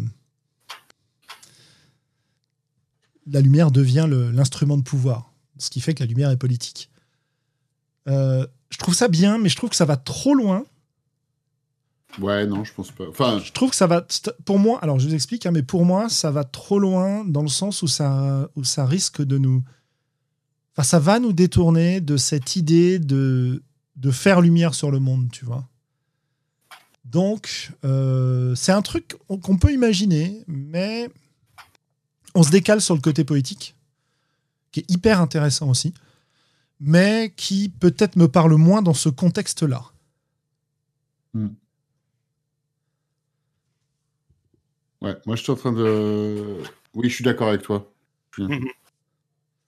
Ouais, je suis d'accord avec toi. J'étais en train de réfléchir à quoi ça pourrait ressembler que le surnaturel ou la magie soit revenu, qu'il soit euh, dans ce foisonnement de nouvelles idées de la Renaissance et de nouvelles technologies potentiellement. Euh, Pas. qui soit intéressant, qui, re- qui rejoigne des idées qui ont été discutées jusqu'ici. Bah, Peut-être une nouvelle manière de tisser la lumière, d'ailleurs, euh, pour revenir sur l'idée de KF, en fait. Ou la lumière, ou autre chose. hein. La lumière, ça peut être une des portions euh, de, de, vêtements, euh, de vêtements surnaturels qui ont, qui ont été inventés. Alors après, qui, en contrepartie, qui ont emmené une catastrophe avec eux, quoi. Je sais pas. Le, truc Peut-être ouais. que, que l'invasion surnaturelle, euh, c'est une invasion de, de ténèbres ou de. Tu vois, mais, mais que ce soit à la fois euh, euh, matériel ou métaphysique, tu vois, l'obscurantisme. euh, si on est dans un monde de, de renaissance, peut-être que. Il y a quelque chose à creuser. Ouais, ouais, ouais. Euh, en fait, ce qui me gêne, parce que là, j'ai des, images, enfin des, idées qui me viennent en tête de, effectivement, de dire euh, une intro de jeu dans laquelle euh, on aura un personnage qui te dit il y a deux mois, la lumière a disparu. On essaie de s'en sortir comme on peut. tu vois, un truc comme ça, un peu pendant l'apocalypse, quoi. Et. Mais ce qui m'embête, c'est que j'ai l'impression que c'est des trucs qui ont déjà été vachement, étudi- vachement utilisés, en fait. Donc, Ouais. euh, sur- Ouais, ouais, carrément. j'ai l'impression d'être en train de repomper vraiment encore plus que auparavant. Et euh, après, pourquoi pas? On peut se baser là-dessus et ça nous donnera des directions fortes. Et si c'était, euh, encore une fois, je refais un autre riff sur le- l'idée de KF. Ouais. Des, euh, des, euh, bah, enfin, je vais juste le dire comme ça, même si c'est pas à moitié formé tous les trucs que je dis, mais c'est pas grave. Euh, comme des, des vers à soie euh, surnaturels en fait, qui apparaissent. Il y a, il y a une espèce de rift ou, ou un endroit particulier du monde où on trouve ces vers, vers à soie magiques Oh, avec lesquels on a il commencé à tisser des, Co- tisser des, des choses. Comment Mais tu spoil temps- Dark Earth, là Enfin bref. Ah, Euh, ah, pardon. non, non, j'ai jamais pas lu Dark exactement Earth, ça. en fait. C'est pas exactement ça, mais mais il y a Ah, une idée. j'ai fait. jamais lu Dark Earth. Bon, bah Enfin- alors, j'arrête. Non, non, mais il n'y a pas de souci, tu peux continuer. Euh, L'idée qui me dérange dans tout ça, c'est que si on se retrouve dans une situation où le surnaturel est la solution, on désamorce beaucoup de problèmes et beaucoup de choix, en fait. Mhm. À moins que Oui, ce surnaturel n'obéisse à des règles très très strictes. Donc du coup, des vers à soie qui tissent des tissus lumineux que seules certaines personnes dans la société réussissent à obtenir, ça se tient, si tu veux, ça se tient. Mais si c'est euh, il fait noir partout et certains ont de la magie qui leur permettent de faire de la lumière quand même, bon, il y a- il y, a moins d'enjeux là, il y a moins de, je sais pas, tu vois, Ouais. faut- Ok, deal. j'ai j'ai pas, j'ai pas très envie que ça désamorce la situation, tu vois, j'ai pas envie que la magie désamorce la situation. Non, mais si ça peut être cette, cette nouvelle espèce invasive euh, produit des, euh, des, des fils de soie avec lesquels tu peux faire des vêtements extraordinaires, mais en même temps, ils sont en train de bouffer toute la nourriture à une vitesse catastrophique, Ah ouais. absolument abominable. Ça, c'est intéressant. Mais dans ce cas-là, tu n'as pas besoin de le, de le. T'as pas besoin de le coupler avec une disparition de la lumière. Non, non, non, ça, Et, effectivement. et là, ça devient intéressant parce que finalement, c'est là qu'on retrouve le côté de la lumière et politique parce que ces tissus lumineux extrêmement précieux que les hautes classes de la société, euh, à cette époque-là, euh, clergé, euh, noblesse et un peu bourgeoisie, se s'accaparent, se fait au prix de famine et de souffrance pour les populations. Mais, euh, et, donc là, ça crée un truc super intéressant. Mais le problème que ça cause. Alors, excusez-moi, ça se bouscule dans mon esprit, donc euh, j'avance d'un pas, je recule de deux, mais euh, ce que ça me fait penser, c'est que on pourrait avoir dans un premier temps, comme tu dis, Vinem, une apparition de ces créatures un peu partout dans les récoltes, dans les machins. Donc, le premier danger, la première invasion catastrophique, c'est ça. C'est c'est euh, des grandes famines euh, liées à la disparition des récoltes. Peut-être qu'on ne sait pas pourquoi. Hmm. Que dans, la deuxième et, dans la deuxième époque, on se rend compte que ces vers sont une source de richesse incroyable. Et donc, il y a un espoir autour de leur exploitation, etc. Et qu'en troisième époque, mais là, c'est hyper dirigiste par rapport à tout ce qu'on a dit, mais et bah qu'en troisième époque, on se rend compte que en fait, c'est eux qui sont responsables de l'invasion, tu vois, et de la catastrophe. Donc, y a, une articule, ça permet d'avoir une, une, articulation ici. Voilà. Oui. Euh, j'aime bien. Mais après, c'est peut-être un peu dirigiste, mais, euh, voilà, moi je trouve dommage qu'on fixe les choses, quoi. En fait. Je suis, je suis assez d'accord. Non, mais oui. Hmm. Bah vas-y, développe ton, ton idée quand même. Euh. Qui ça? Moi? Toi, oui. Ah ben, j'ai dit. ça, y est, je n'avais pas plus d'idées pour l'instant. Je, ben, je peux, je peux continuer. Euh, et si. Mais après, on peut, on peut faire, ça peut être comme Julien avait dit à la base, qui est de, de, de, cadrer la première époque, mais d'être euh, plus flou pour la deuxième et la troisième, qui sont basés sur les choix qui ont été décidés euh, pour, enfin, mmh. sur ce qui a été fait dans la première phase de jeu. Mmh Donc voilà, je, je, repars sur du flou. Et je crois que ce qui nous manque, en tout cas, en tout cas, là, ce que j'ai bien aimé, c'est qu'il y avait une idée qui avait accroché. C'est qu'on est en train d'essayer de créer un cadre, mais on a, moi, j'ai encore du mal à visualiser ce que c'est. Là, ce qu'on a discuté, ça m'a donné. maintenant, j'ai pu visualiser. Euh, oh bah, c'est l'objectif, hein. Ouais, ouais, tout à fait. Donc, euh, donc là, tout à, il n'y a aucun problème. Sur... Bon, je gagne du temps. Je sais pas trop en fait. Euh, non, non, mais on, on, se, on se, repose. Est-ce que d'abord, on est parti sur l'idée d'une invasion surnaturel, donc qui est cataclysmique parce que euh, les gens, à, cette, à ce moment-là, n'ont aucun moyen de lutter contre. Oui. Déjà. Oui. Ok. Euh, Et pour que ce soit surnaturel, il y a un impact. Euh, est-ce qu'il faut qu'on détermine? Parce qu'on parlait de nourriture tout à l'heure, ça c'est un truc facile peut être nourriture, mais qu'est-ce qui est surnaturel sur le truc quoi? Genre, qu'est-ce qui est surnaturel plus que des sauterelles ou, On peut être très, très. Euh, on peut être extrêmement. On peut, moi, j'aimerais bien rester sur du surnaturel qui soit pas du surnaturel à la donjon avec des sorts, des objets magiques, des machins, mais du surnaturel. J'allais dire la Cthulhu, non, non, non, bien sûr que non. Mais euh, du surnaturel non expliqué, tu vois, de, de, de la.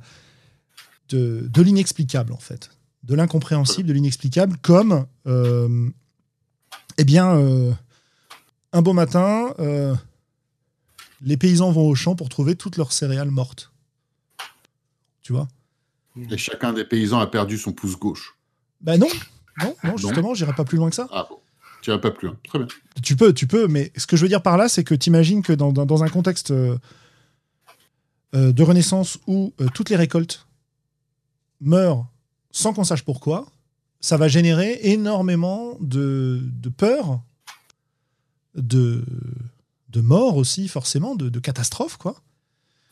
Euh, etc. Tu vois euh, Et peut-être qu'on ne dit pas la raison qu'il y a derrière tout ça. On la fixe pas. Peut-être que, justement, un des intérêts à la fin du jeu, c'est de trouver la raison, de comprendre pourquoi ça s'est passé, euh, en examinant les différents faits qu'on aura mis en évidence au cours de l'histoire.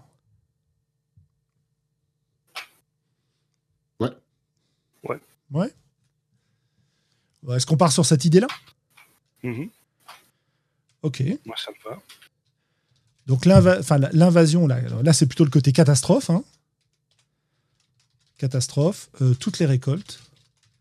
Bah, toutes les récoltes, pas forcément. Tu vois, on pourrait se faire euh, imaginer une petite euh, table aléatoire de, catastrophes potentiellement différentes. Quoi. Ok. Mais phase 1, le, thème, c'est il y a une catastrophe et on est un peu en mode survie, on essaie de comprendre quoi. Voilà, catastrophe et on comprend pas pourquoi, ouais. Ouais. Mais j'aime bien que ce soit précis sur les récoltes. Enfin, bon, c'est pas obligé, mais j'aime bien la précision du truc. Mais euh, bah, qu'est-ce qu'on mettrait dans la table aléatoire? On peut explorer ça directement, comme ça on saurait si on va savoir si c'est intéressant de mettre une table aléatoire ou pas. Euh, ben, on mettrait des ressources indispensables. Donc l'eau, les récoltes, l'élevage des animaux, les poulets, j'en sais rien. du métal ou du bois, du bois. Qu'est-ce qu'on pourrait mettre d'autre? Bois, je sais pas. Métal, ça me fait bien, mais. Non, mais ça peut être aussi la, la fécondité de l'espèce, quoi. Oui. Bah, ouais, mais alors dans ce cas-là, comment on joue la génération C'est une invasion là, par contre. Eh ben, ça veut dire que en, tout cas, ce qui pose problème a priori, c'est euh, un problème de, de, fécondité et de reproduction, mais euh, c'est une catastrophe annoncée, quoi. C'est pas pour ça que euh, que effectivement euh, personne n'arrivera à se reproduire, quoi. Mais c'est de tu vois un peu à la à la tu sais la maid là les, les, les nanas en rouge qui, Ouais, j'ai toujours pas vu ce truc-là. Mais. Euh, ouais, bah, écoute. Ouais, c'est. Mais, mais euh, moi, ce que, alors, le truc, c'est que par contre, chacun de ces éléments sur une table aléatoire crée un monde vraiment très différent. Moi, ça me dérange pas, hein, mais, euh, mais je croyais qu'on allait faire un truc un peu plus précis pour le. Mais bon. Je, suis en train de me hein. dire. Ce qu'on peut mettre de précis, c'est dire qu'une ressource essentielle disparaît. Choisissez la ressource. Oui. Oui. Et là, c'est assez précis parce que que tu choisisses effectivement euh, tout le métal euh, du royaume euh, tombe, enfin se met à rouiller, que ce soit l'eau, toute l'eau stockée transporte des maladies. Il n'y a que l'eau de pluie qui reste, tu vois. Ou... Ouais. Donc, je sais pas, ça a un intérêt de. Disons que euh, l'intérêt d'avoir un, élément fixé au départ. Ça veut dire que en tant qu'auteur, entre guillemets, on va pouvoir se projeter et imaginer des choses sur le monde. Si on est sur une table aléatoire, on, a plus pour tâche de donner des outils pour que les gens à table réagissent euh, à, à ce qu'on propose. Tu vois euh, en gros, si tu dis c'est les récoltes, on va pouvoir donner une, sur une page euh, les conséquences principales pour que les gens s'imaginent le monde plus facilement. Si on met une table aléatoire, il va falloir poser une série de questions pour que les gens qui jouent déterminent quel est l'impact, dans ce cas-là, de, de cette ressource manquante. Mm-hmm. Euh, c'est vraiment deux approches très différentes. Bah, et ça a un effet très différent. Et je, complète juste, ça a un effet aussi mm. sur la partie en termes de temps et de créativité consommée, entre guillemets. C'est-à-dire que répondre à ces questions, ça peut faire euh, office d'un entraînement pour, euh, pour se mettre en jambe, pour pouvoir ensuite jouer sans être rouillé au départ à chercher ses idées, mais ça peut s'accompagner d'une certaine fatigue cognitive. Euh, et d'un autre côté encore, le fait de répondre aux questions va nous prendre du temps au début de la partie et mais en même temps nous mettre dedans, tu vois. Donc c'est vraiment des choses à peser, quoi. Moi, j'ai pas une, j'ai pas de préférence en fait. Les deux me vont bien. ça dépend de ce qu'on recherche comme expérience de jeu, quoi. Je pense. Euh. Tout à fait. Euh. Bon, de toute façon, on décide. Enfin, euh, vu, le temps qui nous reste, je pense pas qu'on décidera, mais je trouve intéressant de mettre en lumière les, éléments de décision, les éléments de design qu'on va devoir poser en fait dans ce dans ce cadre-là. Tu vois? Mmh. Donc je mets table aléatoire ou ressources manquantes fixées.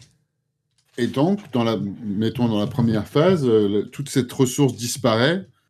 Euh, est-ce qu'on joue des factions, des gens à la tête d'une faction? Ou d'un pays Enfin, pour pas euh, faire une faction, pas oh, je pense qu'on joue juste des gens. Moi. Tu penses Ouais, moi aussi, je pense qu'on joue juste des gens. Ok. Et je pense qu'on peut.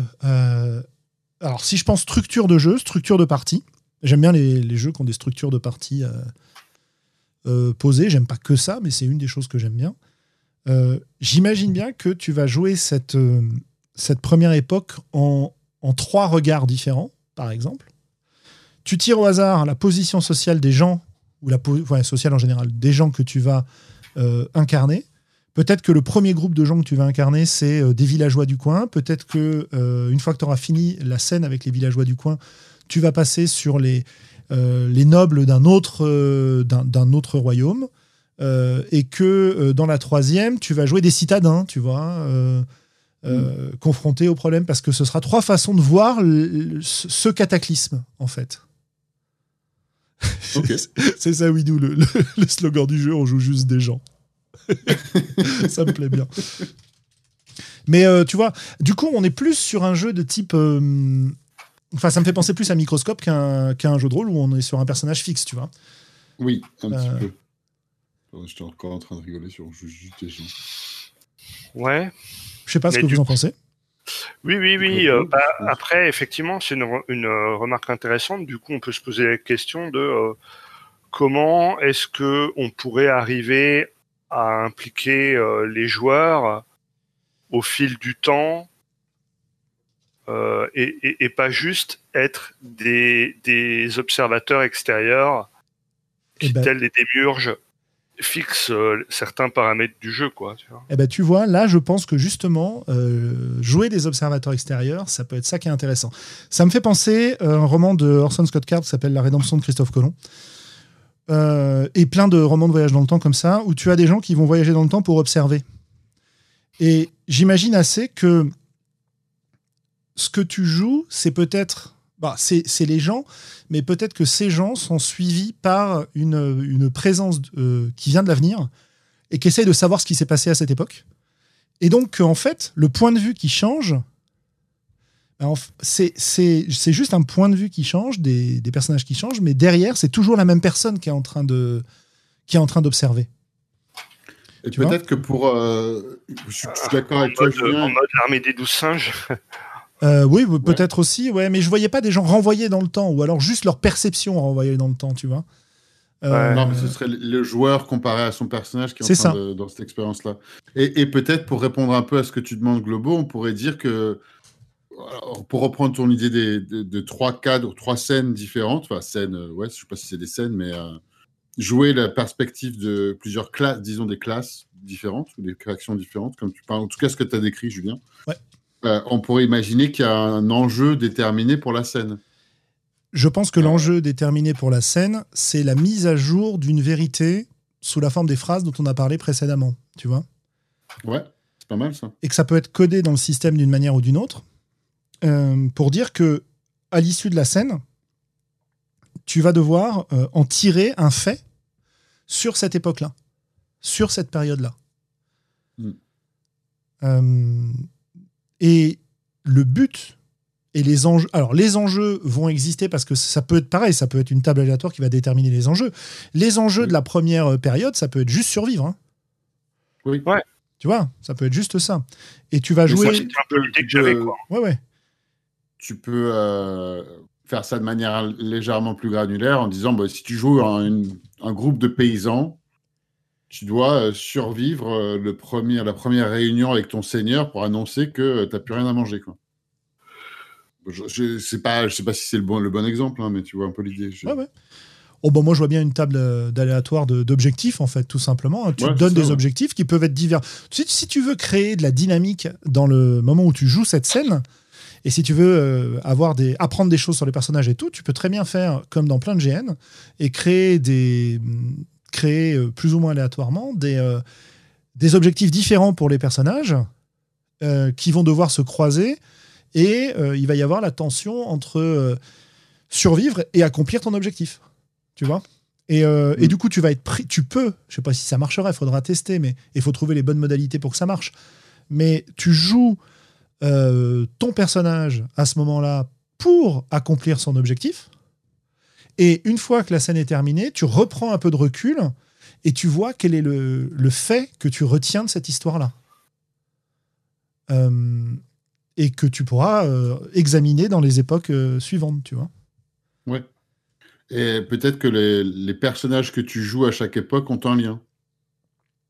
C'est possible. Hein. Après, tu peux faire comme dans, dans plein de comme dans plein de, trucs de voyage dans le temps, etc., où tu dis que bon bah voilà, euh, les explorateurs du temps ne peuvent euh, euh, ne peuvent s'incarner que dans les gens de la même famille. Tu vois, tu peux imaginer ça. Ou tu mais je trouve que c'est un peu réducteur pour le, type de point de vue, pour le, la variation de point de vue en fait. Mais tu peux imaginer ça, oui. Mm.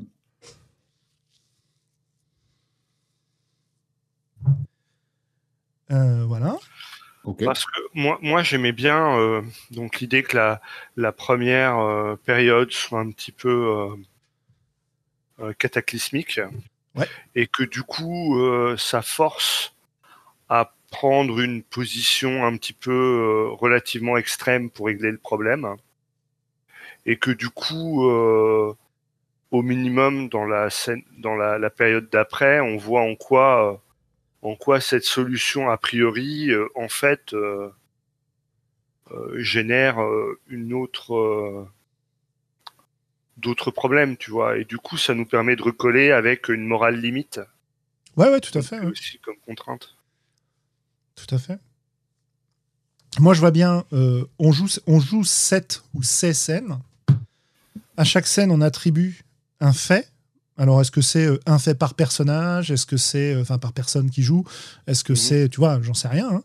Euh, et en fait, au début de la deuxième époque, on, va devoir introduire peut-être. Alors voilà, un truc qui serait rigolo. Tu mets un fait par, par personne pour la première époque ou pour chaque scène. Et puis, pour la deuxième époque, tu vas cadrer des scènes. Chaque, chaque personne de la table va devoir cadrer une scène qui met en, qui met en, en avant euh, le, les conséquences du fait qu'il a établi. Tu vois? Euh, ah, ouais, moi je pense que ce serait intéressant que, ouais, je sais pas, est-ce que ou celui d'un autre, que ce soit ton fouet, ton voilà, ça, peut, ça peut être celui d'un autre, ça peut être plus rigolo de prendre celui d'un autre. T'as raison, ouais, tout à fait. Même si des fois, quand tu chopes le fait d'un autre, euh, tu peux être un peu emmerdé, quoi. Ouais, mais c'est pas grave parce que comme on, est, comme on est dans l'interprétation, tu vas l'interpréter à ta sauce en fait.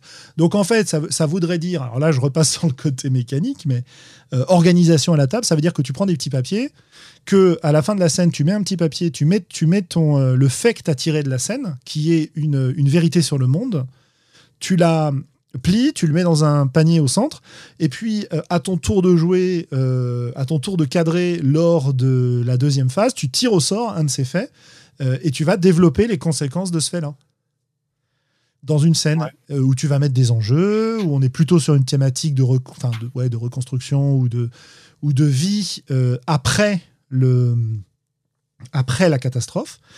Et, euh, et peut-être que tu vas te retrouver à récolter comme ça un certain nombre de faits entre ceux que tu as établis, enfin ceux que tu as tirés dans le panier et, et, et ce que tu vas en tirer comme conséquence et qu'à la, dans la troisième phase, tu tires plus l'effet du panier, mais il y a une mécanique qui est aléatoire qui va nous dire, bah en fait, dans ceux que tu avais tirés, il y, y, en a euh, un qui est faux, et, euh, et, à la fin, on remet tout ensemble pour voir qu'est-ce qu'on dit en fait sur le monde et qu'est-ce qu'on a compris de cette situation. Ce qui impliquerait un débrief faisant partie du jeu où on ne joue plus les persos, mais où on joue cette fois euh, les, les explorateurs temporels. qui, se, qui, qui essayent ensemble d'établir la entre guillemets vérité historique du, euh, de cette époque. Ça me plaît bien ce côté méta, vous l'aurez compris. Ouais, ouais, ouais. Après, je... c'est toujours pareil, quoi. On... À quel moment on défend le, point de vue du personnage, tu vois? Est-ce est que tout le monde est en mode méta à la microcosme?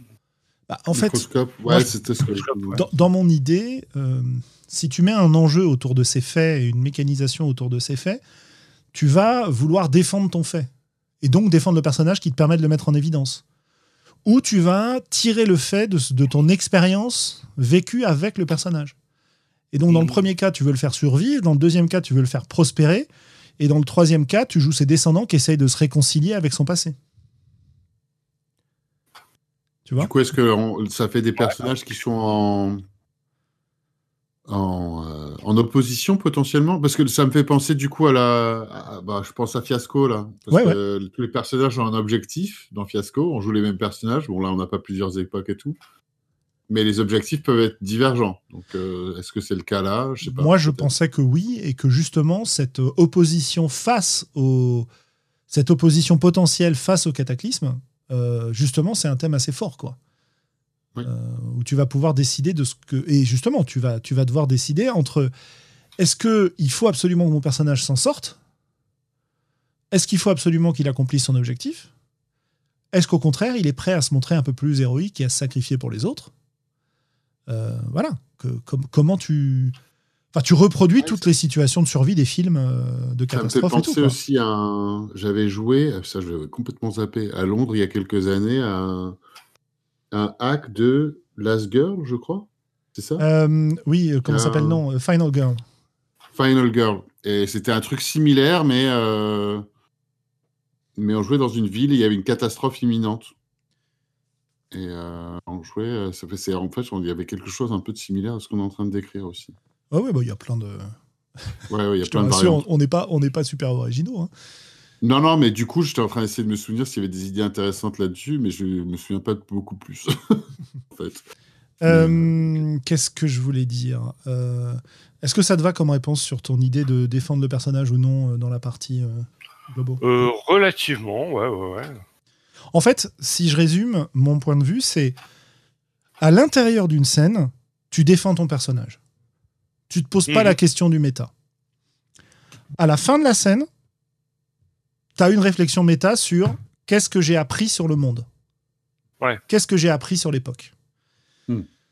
Grâce à cette euh, réflexion sur le monde, qu'on note sur un papier qu'on met au centre de la table, les... dans la deuxième phase, on va réutiliser ça pour étudier les conséquences. Donc là, il y a une réflexion méta qui sont quelles sont les conséquences?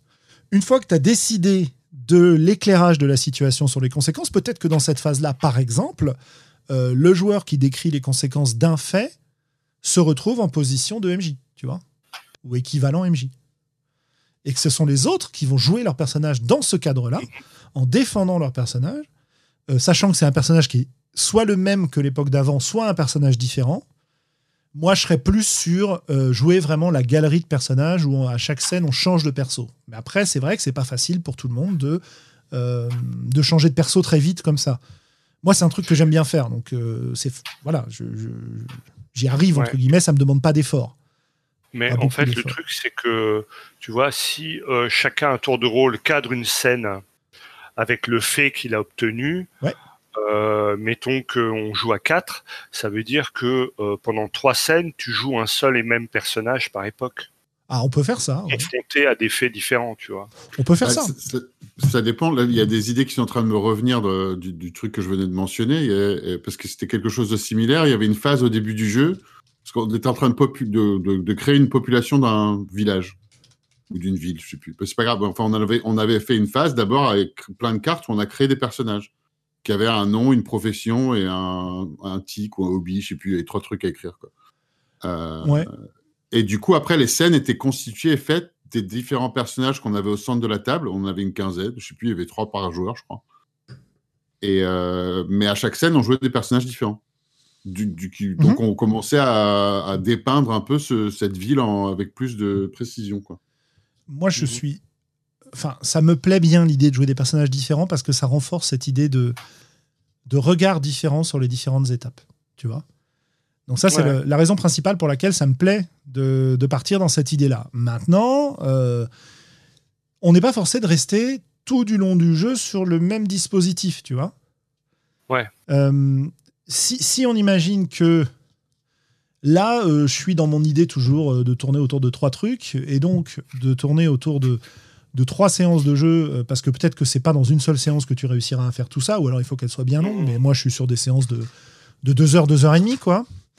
Euh, comme on va vous pas pouvoir jouer souvent en soirée. Euh, première, première session, tu joues l'époque du cataclysme et on va avoir vraiment trois scènes différentes avec des éclairages et des personnages différents. Puis, deuxième, tu vas jouer le côté plus, plus espoir et peut-être que tu vas justement avoir besoin de t'attacher plus à ton personnage et donc peut-être que pendant les, les 3-4 scènes qu'il va y avoir où tu, où tu regardes les conséquences d'un fait, tu vas jouer effectivement, comme disait Globo, le même perso parce qu'on n'a plus besoin d'avoir un. Parce que peut-être que au lieu d'avoir un- une vision différente sur les événements, on va avoir la position du personnage sur différents événements de l'époque. Donc c'est intéressant aussi. Et puis pour la troisième, il faudrait décider de, de ce qu'on voit. Euh, bon, c'est très cadré comme structure, hein, donc euh, c'est une façon de jouer particulière aussi. Mm. Mais qui laisse, à mon avis, euh, qui laisse pas mal d'espace pour la créativité et pour euh, ce qu'on raconte en fait.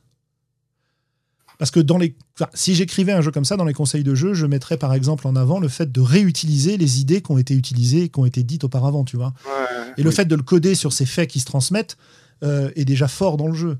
Mais euh, voilà, c'est euh, c'est un peu l'idée que ça me donne. Ouais. sais pas ce que vous en. Ouais, ça vous va hein? Non, non, j'aime bien. Ouais. Ouais, ouais, Ouais, je moi, j'aime bien.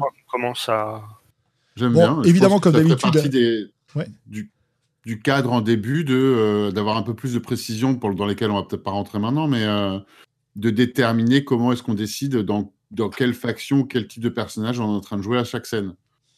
Euh, Pour moi, ça, ce serait bien que ce soit un au hasard. des paysans, euh, une faction particulière qui est décrite par où il y a vraiment juste des listes aléatoires, peut-être? Soit on a une conviction forte que. euh, euh, soit on a une, con- une, euh, conviction forte, disais-je, que. euh, Évidence. ouais. ouais, une évidence que certains regards sont importants pour décrire la situation. Oui. Et dans ce cas-là, il ne faut pas les laisser au hasard. Ouais.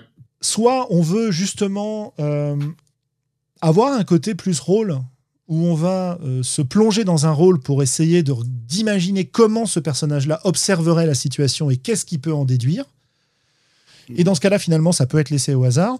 Je pense que j'aurais tendance à euh, trouver un intermédiaire, c'est-à-dire, euh, je sais pas, euh, pour reprendre les idées que je donnais tout à l'heure, première scène, on joue côté rural, donc tu vas peut-être jouer un paysan, tu vas peut-être jouer un habitant du village, euh, un notable du village, tu vas peut-être jouer euh, une jeune fille du coin, tu vas peut-être jouer des enfants, euh, bon voilà. hein.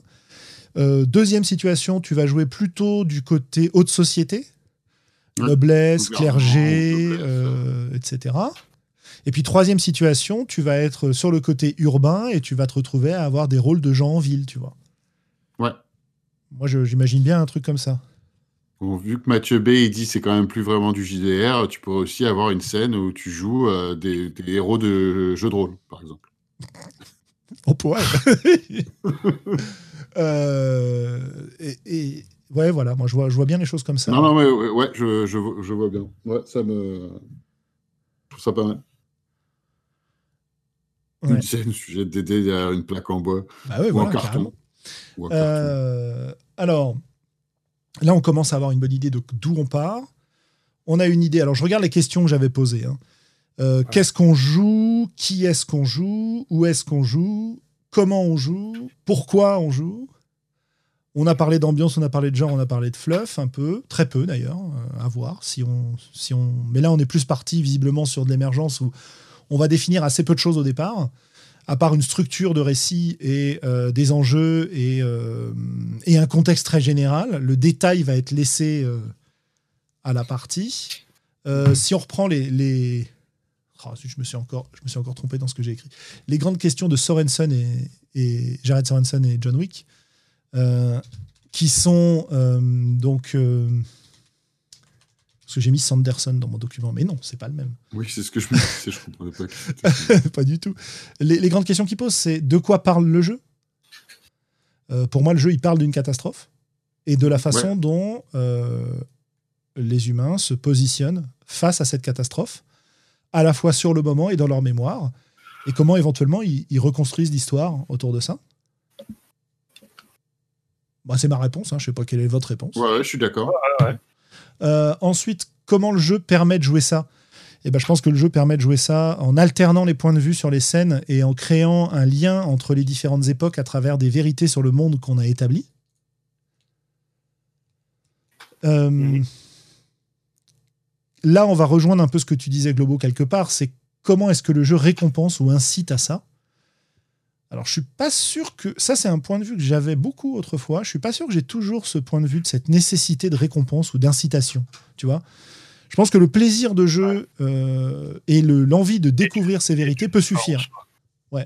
Donc, euh, ça, faudrait se demander au point de vue mécanique. Voilà. Est-ce qu'on met une série de récompenses? Est-ce qu'on met des enjeux? Est-ce qu'on met un petit côté comme ça? Bon, je suis pas sûr. Moi, je pense que j'en mettrais pas. Mhm. Et pourquoi c'est fun de jouer tout ça? Bah pour moi, ce serait fun parce que euh, j'adore euh, alterner les rôles, euh, parce que ça va mobiliser ma créativité beaucoup et ça peut et, les situations peuvent être suffisamment intéressantes pour créer du roleplay qui va bien mobiliser.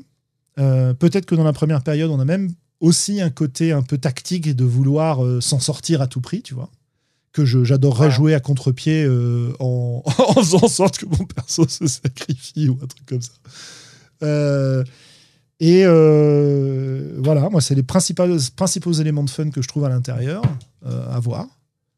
Moi, je trouve fun ce que, j'avais dit et que je pense qu'il est bien réalisé, hein, c'est que le, un des tons, ce soit des, dilemmes de grande envergure, des dilemmes moraux de grande envergure. Donc là, il y a le potentiel avec plusieurs époques, potentiellement plusieurs générations, plusieurs perspectives. Euh, j'aime bien regarder quelque chose de, plusieurs points de vue différents pour euh, lui donner plus de, richesse et de substance. Donc ça, c'est chouette. J'aime bien l'exercice.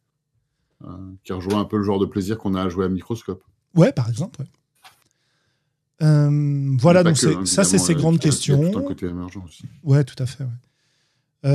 Qu'est-ce qu'on ajoute?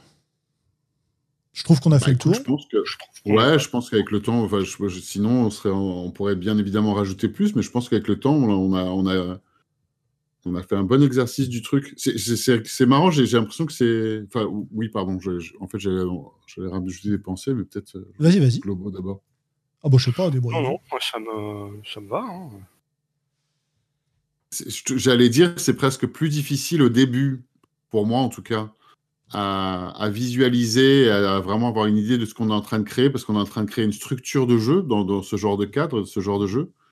Alors que quand on avait fait le, vide vert, par exemple, quand on pose des trucs dans un cadre plus traditionnel, hein, qui est un peu basé sur du fluff, même avec des, idées de système originales, euh, c'est plus facile à voir du début. Alors que là, ça commence à prendre forme à la fin, en fait, et on pourrait rajouter plein de pièces pour que ça, pour que ce soit plus facile et qu'on ait plus à dire de euh, tiens, tu veux jouer à mon jeu de rôle? C'est un jeu de rôle où on joue euh, des gens. ben oui, mais tu vois, ça, ça vient de l'expérience qu'on a euh, sur, cette, sur cet exercice, d'une part. Et d'autre part, ça vient du fait. Enfin, moi, je, je, un des rôles que je me donne dans ce genre d'émission, pour donner un petit peu les dessous, c'est d'essayer de, de pousser à la structure à travers des questions euh, sans, en essayant de ne pas prendre trop de place parce que j'ai voilà, j'ai tendance à donner mon avis, donc forcément, euh, voilà. Hein. Euh, mm. Et c'est pas très bien réussi cet aspect-là, mais bon, bref.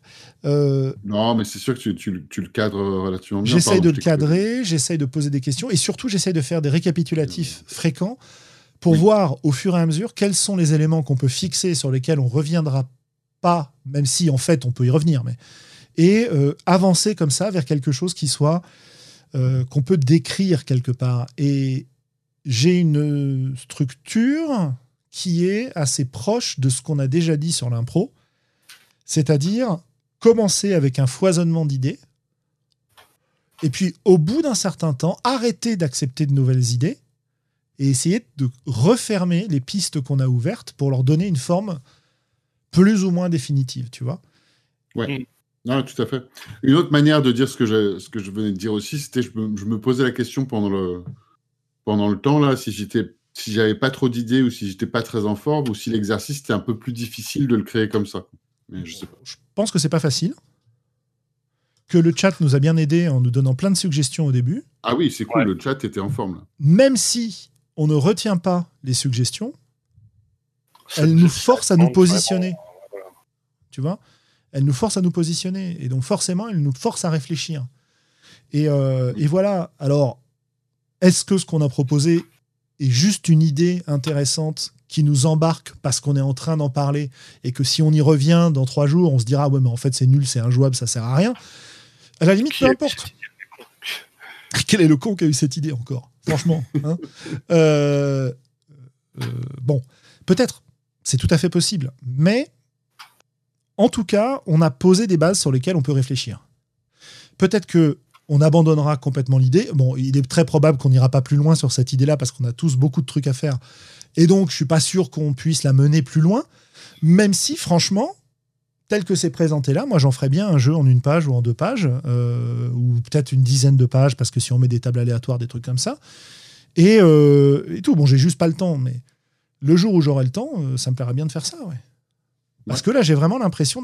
En fait, c'est comme à chaque fois qu'on fait ça, j'en sors avec l'envie de jouer à ce qu'on a fait. Alors, c'est ça la grande question finalement. Est-ce que vous deux, vous avez envie de jouer à ça ou pas? Moi, oui. Hein. Ouais, ouais, ouais, relativement. Je, suis un peu curieux de, ce que ça pourrait donner, mais. Euh, ah, bah oui, moi aussi, oui. je suis très curieux de ce que ça pourrait donner. Si ça se trouve, ça marchera pas du tout. On pourra, avoir une idée si ça se trouve, tu vas te retrouver, euh, comme dans Microscope, euh, à pas faire de roleplay parce qu'en fait, euh, c'est plus chiant qu'autre chose. Euh, parce qu'il n'y a jamais d'enjeu et que c'est juste donner des éclairages et tout. Bon, là, j'ai l'impression qu'on a mis un peu plus d'enjeu, mais. Puis, de toute façon, ça se teste et ça s'évolue. Mais voilà. On n'a pas J'espère. donné de nom à notre truc, là. Non, bah t'as raison, il faut qu'on trouve un nom. J'espère en tout cas que ça montre que on peut arriver à quelque chose par cette méthode-là. Au minimum à passer une bonne soirée. Ouais. Euh, et euh, au maximum à donner naissance à quelque chose d'intéressant. Est-ce que, est-ce que ça vous a paru un peu plus laborieux que les fois précédentes ou pas trop? Bah, c'est ce que je voulais dire, moi, par mon commentaire, où je me demandais si j'étais pas très en forme ou si c'était plus compliqué. Le début, oui, était un peu plus laborieux, mais on était moins nombreux que les fois d'avant aussi. Donc du coup, on a forcément moins rebondi sur les idées. Euh, Ouais. on a aussi une origine d'idées qui est proche les uns des autres. On est aussi sur des éléments qui sont moins inspirants dans le sens où on n'est pas sur des, des euh, les contraintes, la liste des contraintes que j'ai mises, c'est pas une- juste une liste de thèmes, tu vois. C'est un peu différent ça. Oui, j'ai du coup, j'ai- continué, j'étais un- peut-être un peu plus loin avec des trucs qui n'étaient pas forcément évidents à. Pardon, je lisais le commentaire de Roman- Romaric. ouais, Ouais, il dit ouais. que vous avez été plus laborieux, que j'étais plus à l'aise. Ouais, Bah oui, je suis bavard. Bon, il a raison. Bah, peut-être parce que moi, en position centrale, à essayer de à essayer de, donner et naissance et de de- distribuer, c'est plus facile aussi, oui. Non, enfin, en tout cas, mon expérience, c'est que j'ai pris plaisir, mais j'avais l'impression de ne pas avoir beaucoup d'idées. Et que j'essayais de, de- de- de- d'avoir des idées plus originales et d'être un peu bloqué sur mes idées. Enfin, c'est ça, quoi. Alors, si Ouais, j'avais. Ouais, vas-y, Globo. Après, ça, c'est quelque chose qu'on peut, qu'on peut rappeler parce que c'est important. euh, des fois, la, la recherche de l'originalité, c'est un peu euh, l'ennemi du bien, en fait. Quoi. Ah oui, oui, c'est sûr. Et puis, il y a un dernier truc euh, qui est très, très sensible pour moi. Euh, c'est qu'on n'est pas ensemble autour d'une table pour le faire. Ah ouais. Tu vois? Et, et ça, ça joue, à mon avis, beaucoup parce qu'on se voit pas, on peut pas acquiescer de la tête, on peut pas soutenir Ouais, les y a idées des autres visiblement. Effet de connivence. De... Il y a, voilà, il y a moins de connivence. Euh, bah, Willem, à plein de moments, tu, tu développais une idée, on te laissait parler parce qu'on écoutait, je trou- trouvais ça intéressant. Puis au bout d'un moment, tu dis, ouais, bon, peut-être que je dis une connerie. Et puis tu sais, tu. tu, tu Mm. euh, Non, parce que j'essaye de développer. c'est la- Romaric a dit un truc euh, sur le chat qui est très correct aussi, hein, que c'est difficile d'échapper aux caricatures quand on travaille sur un projet en bah, deux heures. évidemment. Et en général, tu dois passer par toutes les caricatures pour les évacuer, ensuite partir sur autre chose. À la limite, et je me demande si c'était pas plus facile pour ça dans les autres qu'on avait essayé. Enfin, en tout cas, je me souviens des deux premiers sur lesquels moi j'étais. Je crois que le troisième, j'y étais pas. Euh, c'est que euh, bah, on, a, on a joué pas mal sur des clichés. On est parti et du coup, on n'a on n'a pas essayé de pas faire de caricature. On a- du coup, on a-. on, a, construit sur des clichés, ce qui était très sympa. Euh, donc peut-être il y a ça, je sais pas. Ouais, ouais. euh, je, je répondais à Romaric qui nous dit que pour lui, euh, c'est pas une bonne façon pour faire pour écrire et penser un jeu parce que c'est une œuvre longue, durable. On y revient, c'est long, etc. C'est ni court ni facile. Je suis pas d'accord. Ouais, Euh, moi je suis pas d'accord non plus, hein, parce qu'il y a euh, plein d'exemples où on peut créer un truc, y jouer, euh, s'amuser, avoir une conversation, euh, que Je- ça nous je- donnera dire- des inspirations. Sur Dire chose, que je suis pardon. pas d'accord, c'est pas, c'est pas, c'est pas le mot. C'est pas le mot parce que je suis tout à fait d'accord avec l'idée de Romaric et je trouve que Oui. c'est une façon de faire qui me paraît euh, tout à fait légitime, intéressante, euh, riche et, et qui peut aboutir à des jeux potentiellement très intéressants. Je pense juste que c'est pas la c'est pas la seule et que si effectivement euh, moi aussi j'ai tendance à penser un peu sur le temps long et à revenir et à retravailler les idées, il y a aussi des formes de jeu qui permettent de, euh, de s'en sortir avec des, des, des situations courtes. Mais finalement, c'est là où on va rapprocher un jeu d'un scénario ou d'une situation de jeu. Parce que là, on pourrait dire, bon, c'est bien ce que vous avez fait, mais c'est pas un jeu, c'est juste un scénario, c'est juste une situation de jeu, c'est juste un one-shot que vous nous avez créé. quoi. Et ouais, ok, pas de souci, ça marche. Hmm. Euh, donc voilà. Mais, mais c'est une vraie, euh, je dirais pas polémique, hein, mais Ah bah c'est un, Euh, c'est un ok. positionnement créatif. voilà, tout à fait, ouais. quelque part, créer un scénario pour un jeu, c'est presque créer un jeu en soi, quoi. Juste, il y a une partie du matos que tu récupères d'ailleurs, mais Tout à fait. Euh, et, KF nous dit le, podcast de Trop long pas lu est un bon exemple. Oui, tout à fait, tout à fait. C'est un peu le même, un peu le même genre. Faudra qu'on en, qu'on en réenregistre d'ailleurs. On aimerait bien faire ça avec Melville et Combe, mais le temps manque malheureusement pour faire vivre tout ça. Euh, voilà, donc euh, moi je, respecte absolument euh, le point de vue du jeu de rôle comme une œuvre longue et, et qu'on doit polir très longtemps avant qu'elle soit prête. pas forcément douloureux, c'est pas parce que c'est long que c'est douloureux, enfin pardon, mais voilà.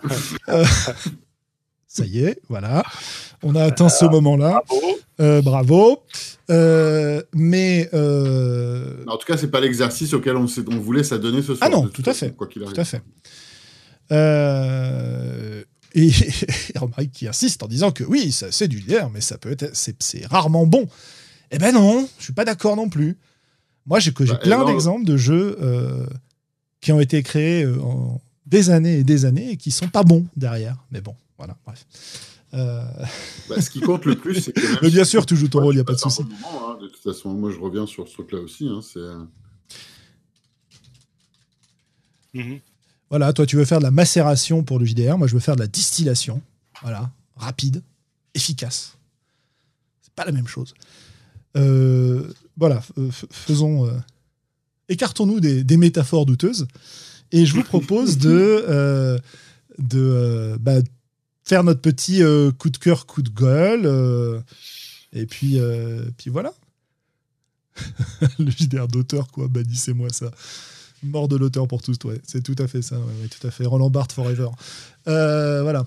Mais, mais c'est vrai que, enfin, encore une fois, on est confronté à la diversité des, euh, des plaisirs en jeu de rôle, quoi. Ah, mais complètement. Et... Et puis, je vous rappelle qu'on n'a jamais prétendu créer un jeu, on a parlé de créer un contexte dans lequel jouer. Oui. Oui, de toute façon. Hein. Non, non, c'est clair. Et il se trouve que notre contexte, notre contexte était plus une structure de jeu que euh, un contexte, un monde comme on avait pu le créer précédemment. Donc euh, c'est intéressant aussi. Oui, euh, absolument. Voilà, donc cela dit, je vous propose de passer au coup de cœur, coup de gueule pour finir, parce que ça fait quand même deux numéros qu'on n'a pas eu le temps de les faire. Ce serait ah bien que cette fois, on puisse s'y prêter. Et je vais passer la parole à Globo qui nous a promis de nous parler d'un jeu vidéo. Oui, en ce moment, le jeu vidéo auquel je joue trop, c'est Valheim, qui est euh, un jeu de, survie dans une ambiance euh, un peu viking, comme ça, où on commence avec à poil dans un monde où il faudra explorer et découvrir, et puis euh, construire ses, avant-postes, et voilà, et survivre. Et ma foi, je trouve que dans le genre, il est vraiment bien fait un peu dur mais pas trop. Euh, on pourrait critiquer éventuellement euh, le, moteur de jeu, euh, mais moi j'aime bien ce côté un petit peu onirique. Et, voilà, c'est comme j'aime bien aussi un peu les, les, les, donjons et ce genre de trucs, eh bien je trouve que c'est très bien rendu dans ce jeu. et donc pour l'instant, c'est un jeu que je prends beaucoup de plaisir à explorer. Voilà. Et qui est un, jeu pas très cher, hein, qui vaut 16 euh, euros sur Steam. Steam, l'application où les jeux coûtent cher, donc 16 euh, euros, c'est pas, c'est pas une ruine. On mhm. peut jouer avec ses copains, euh, voilà. C'est mon coup de cœur. Pour ça, il faut en avoir, Globo. C'est vrai. ça m'apprendra à trahir tout le monde en permanence. C'est ça. Jeux de rôle. copains après. Willem, est-ce que tu as des, des, coups de cœur dont tu voudrais nous faire part alors, bah, vu qu'on n'en a pas fait ces dernières semaines, j'ai, euh, je vais faire un truc euh, d'il y a euh, deux semaines, trois semaines. Enfin, bon, c'est un jeu vidéo. What Remains of Edith Finch. Mhm. Je vais mettre le lien. Ouais, vas-y. C'est, c'est un jeu narratif. Vraiment, ça m'a mis une grosse claque. C'est très court à jouer. Euh, j'avais lu des trucs qui disaient que c'est une énorme claque au niveau euh, émotionnel, comment c'est fait. Enfin, c'est vraiment impressionnant et ça laisse pas indifférent du tout. Et je suis plutôt d'accord. Et euh, ça vaut vraiment le coup. Il est sur plein de plateformes différentes. c'est un jeu narratif. On se balade dans une maison et on est en train d'explorer la vieille maison où on a grandi. Et des flashbacks vers tous des membres de la famille qui ont vécu dans cette maison un peu bizarre et biscornue. Euh, avec euh, à la fin, est-ce que cette famille est maudite ou est-ce qu'ils ont vraiment pas de bol quoi Et c'est très très bien fait. C'est vraiment euh, très beau. C'est euh, pas super gay, mais c'est très beau. Ok. Euh, alors, je vais mettre. euh, voilà, c'est celle-là. J'ai un lien. Hop, je le mets sur le truc. euh. Et après, euh, bah, je crois que c'est tout. Là. Bah écoute, c'est déjà pas mal. Hein Ouais. Euh, bah écoute, vous avez parlé de jeux vidéo. Alors moi, je vais vous Pas mettre. grand chose à raconter en jeu de rôle, pardon. Bah c'est pas grave, vas-y, continue. Excuse-moi, c'est moi qui t'interromps. Non, non, non, euh, c'est pas. Euh, côté JDR, moi, le, le- le coup de cœur de la semaine, c'était bah, c'était The Magus, euh, donc jeu de Mamatos que j'ai pu tester. Vous avez les vidéos sur ma chaîne YouTube Non Voix Deltaride, chaîne qui s'appelle Sandrone. Euh, donc voilà, un jeu euh, hyper intéressant. Deuxième coup de cœur, euh, j'ai enfin,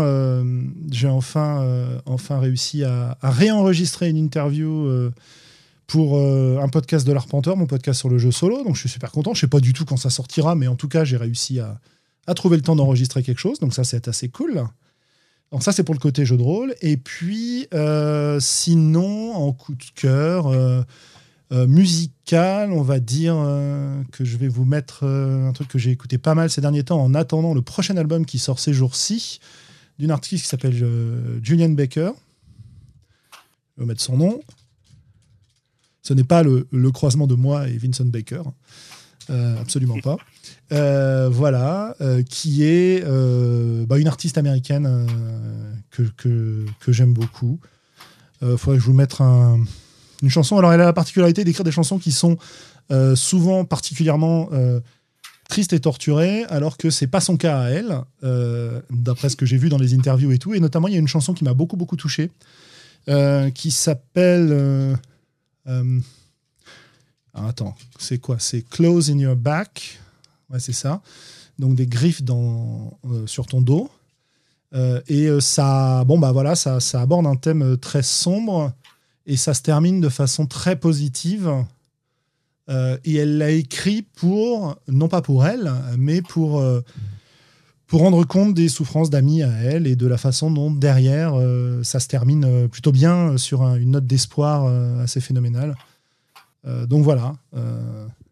je, je vous mettrai le lien dans deux minutes quand j'aurai trouvé. Alors là, j'ai trouvé les paroles, mais il faut que je trouve la chanson. Voilà. Hop. Et puis, il faut pas qu'elle se mette en route alors qu'on est en train de diffuser.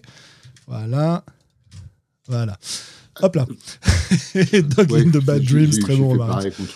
Euh, Powered by the Bovary, ouais, c'est ça exactement. J'hésitais à rajouter un coup de gueule. Bah écoute, Ah, si tu veux rajouter un coup de gueule, vas-y. Allez, parce que, euh, bon, c'est un coup de gueule. je fais un commentaire sur quelqu'un qui avait posté un truc pour un, un, un petit euh, sondage sur le, le chat. Le, le- la- Oui, qui ah, s'en est expliqué général. derrière. Oui, oui, oui, et c'est pas sur le fait qu'il y a un sondage, hein, ça me dérange pas du tout, hein, le sondage en soi. Mais c'est à la limite le coup de gueule.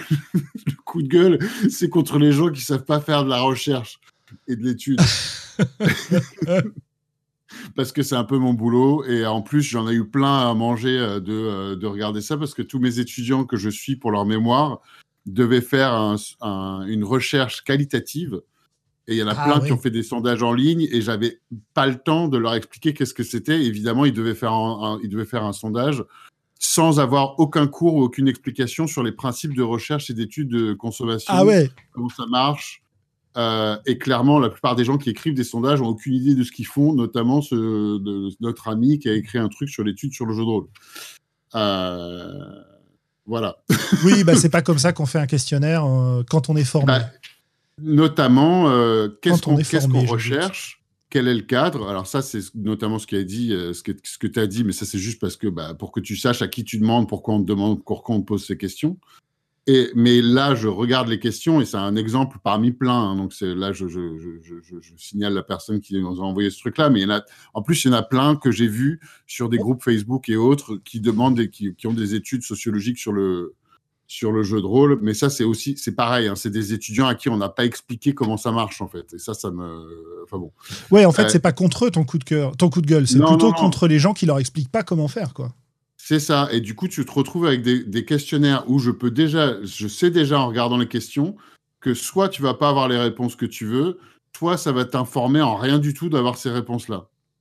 Et et t'es pas en train d'utiliser les méthodes de recherche à bon escient.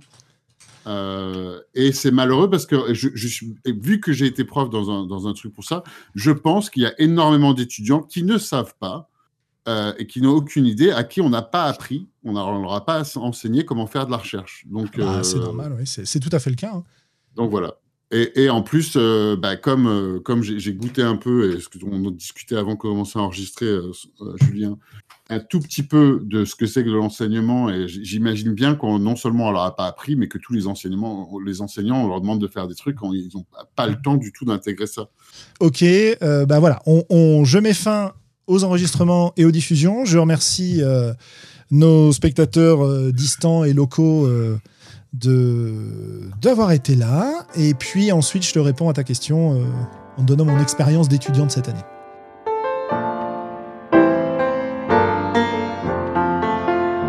Peuple rôliste, tu viens d'écouter les voix d'Altarida. Si ce que tu as entendu t'a plu, n'hésite pas à nous laisser des commentaires sur le site, sur la chaîne YouTube, à nous rejoindre sur Facebook, sur Discord, bref, sur l'ensemble des réseaux sociaux. Et qui sait, peut-être même un jour nous laisser des étoiles sur iTunes. Porte-toi bien, peuple rôliste. Et d'ici la prochaine émission, joue bien.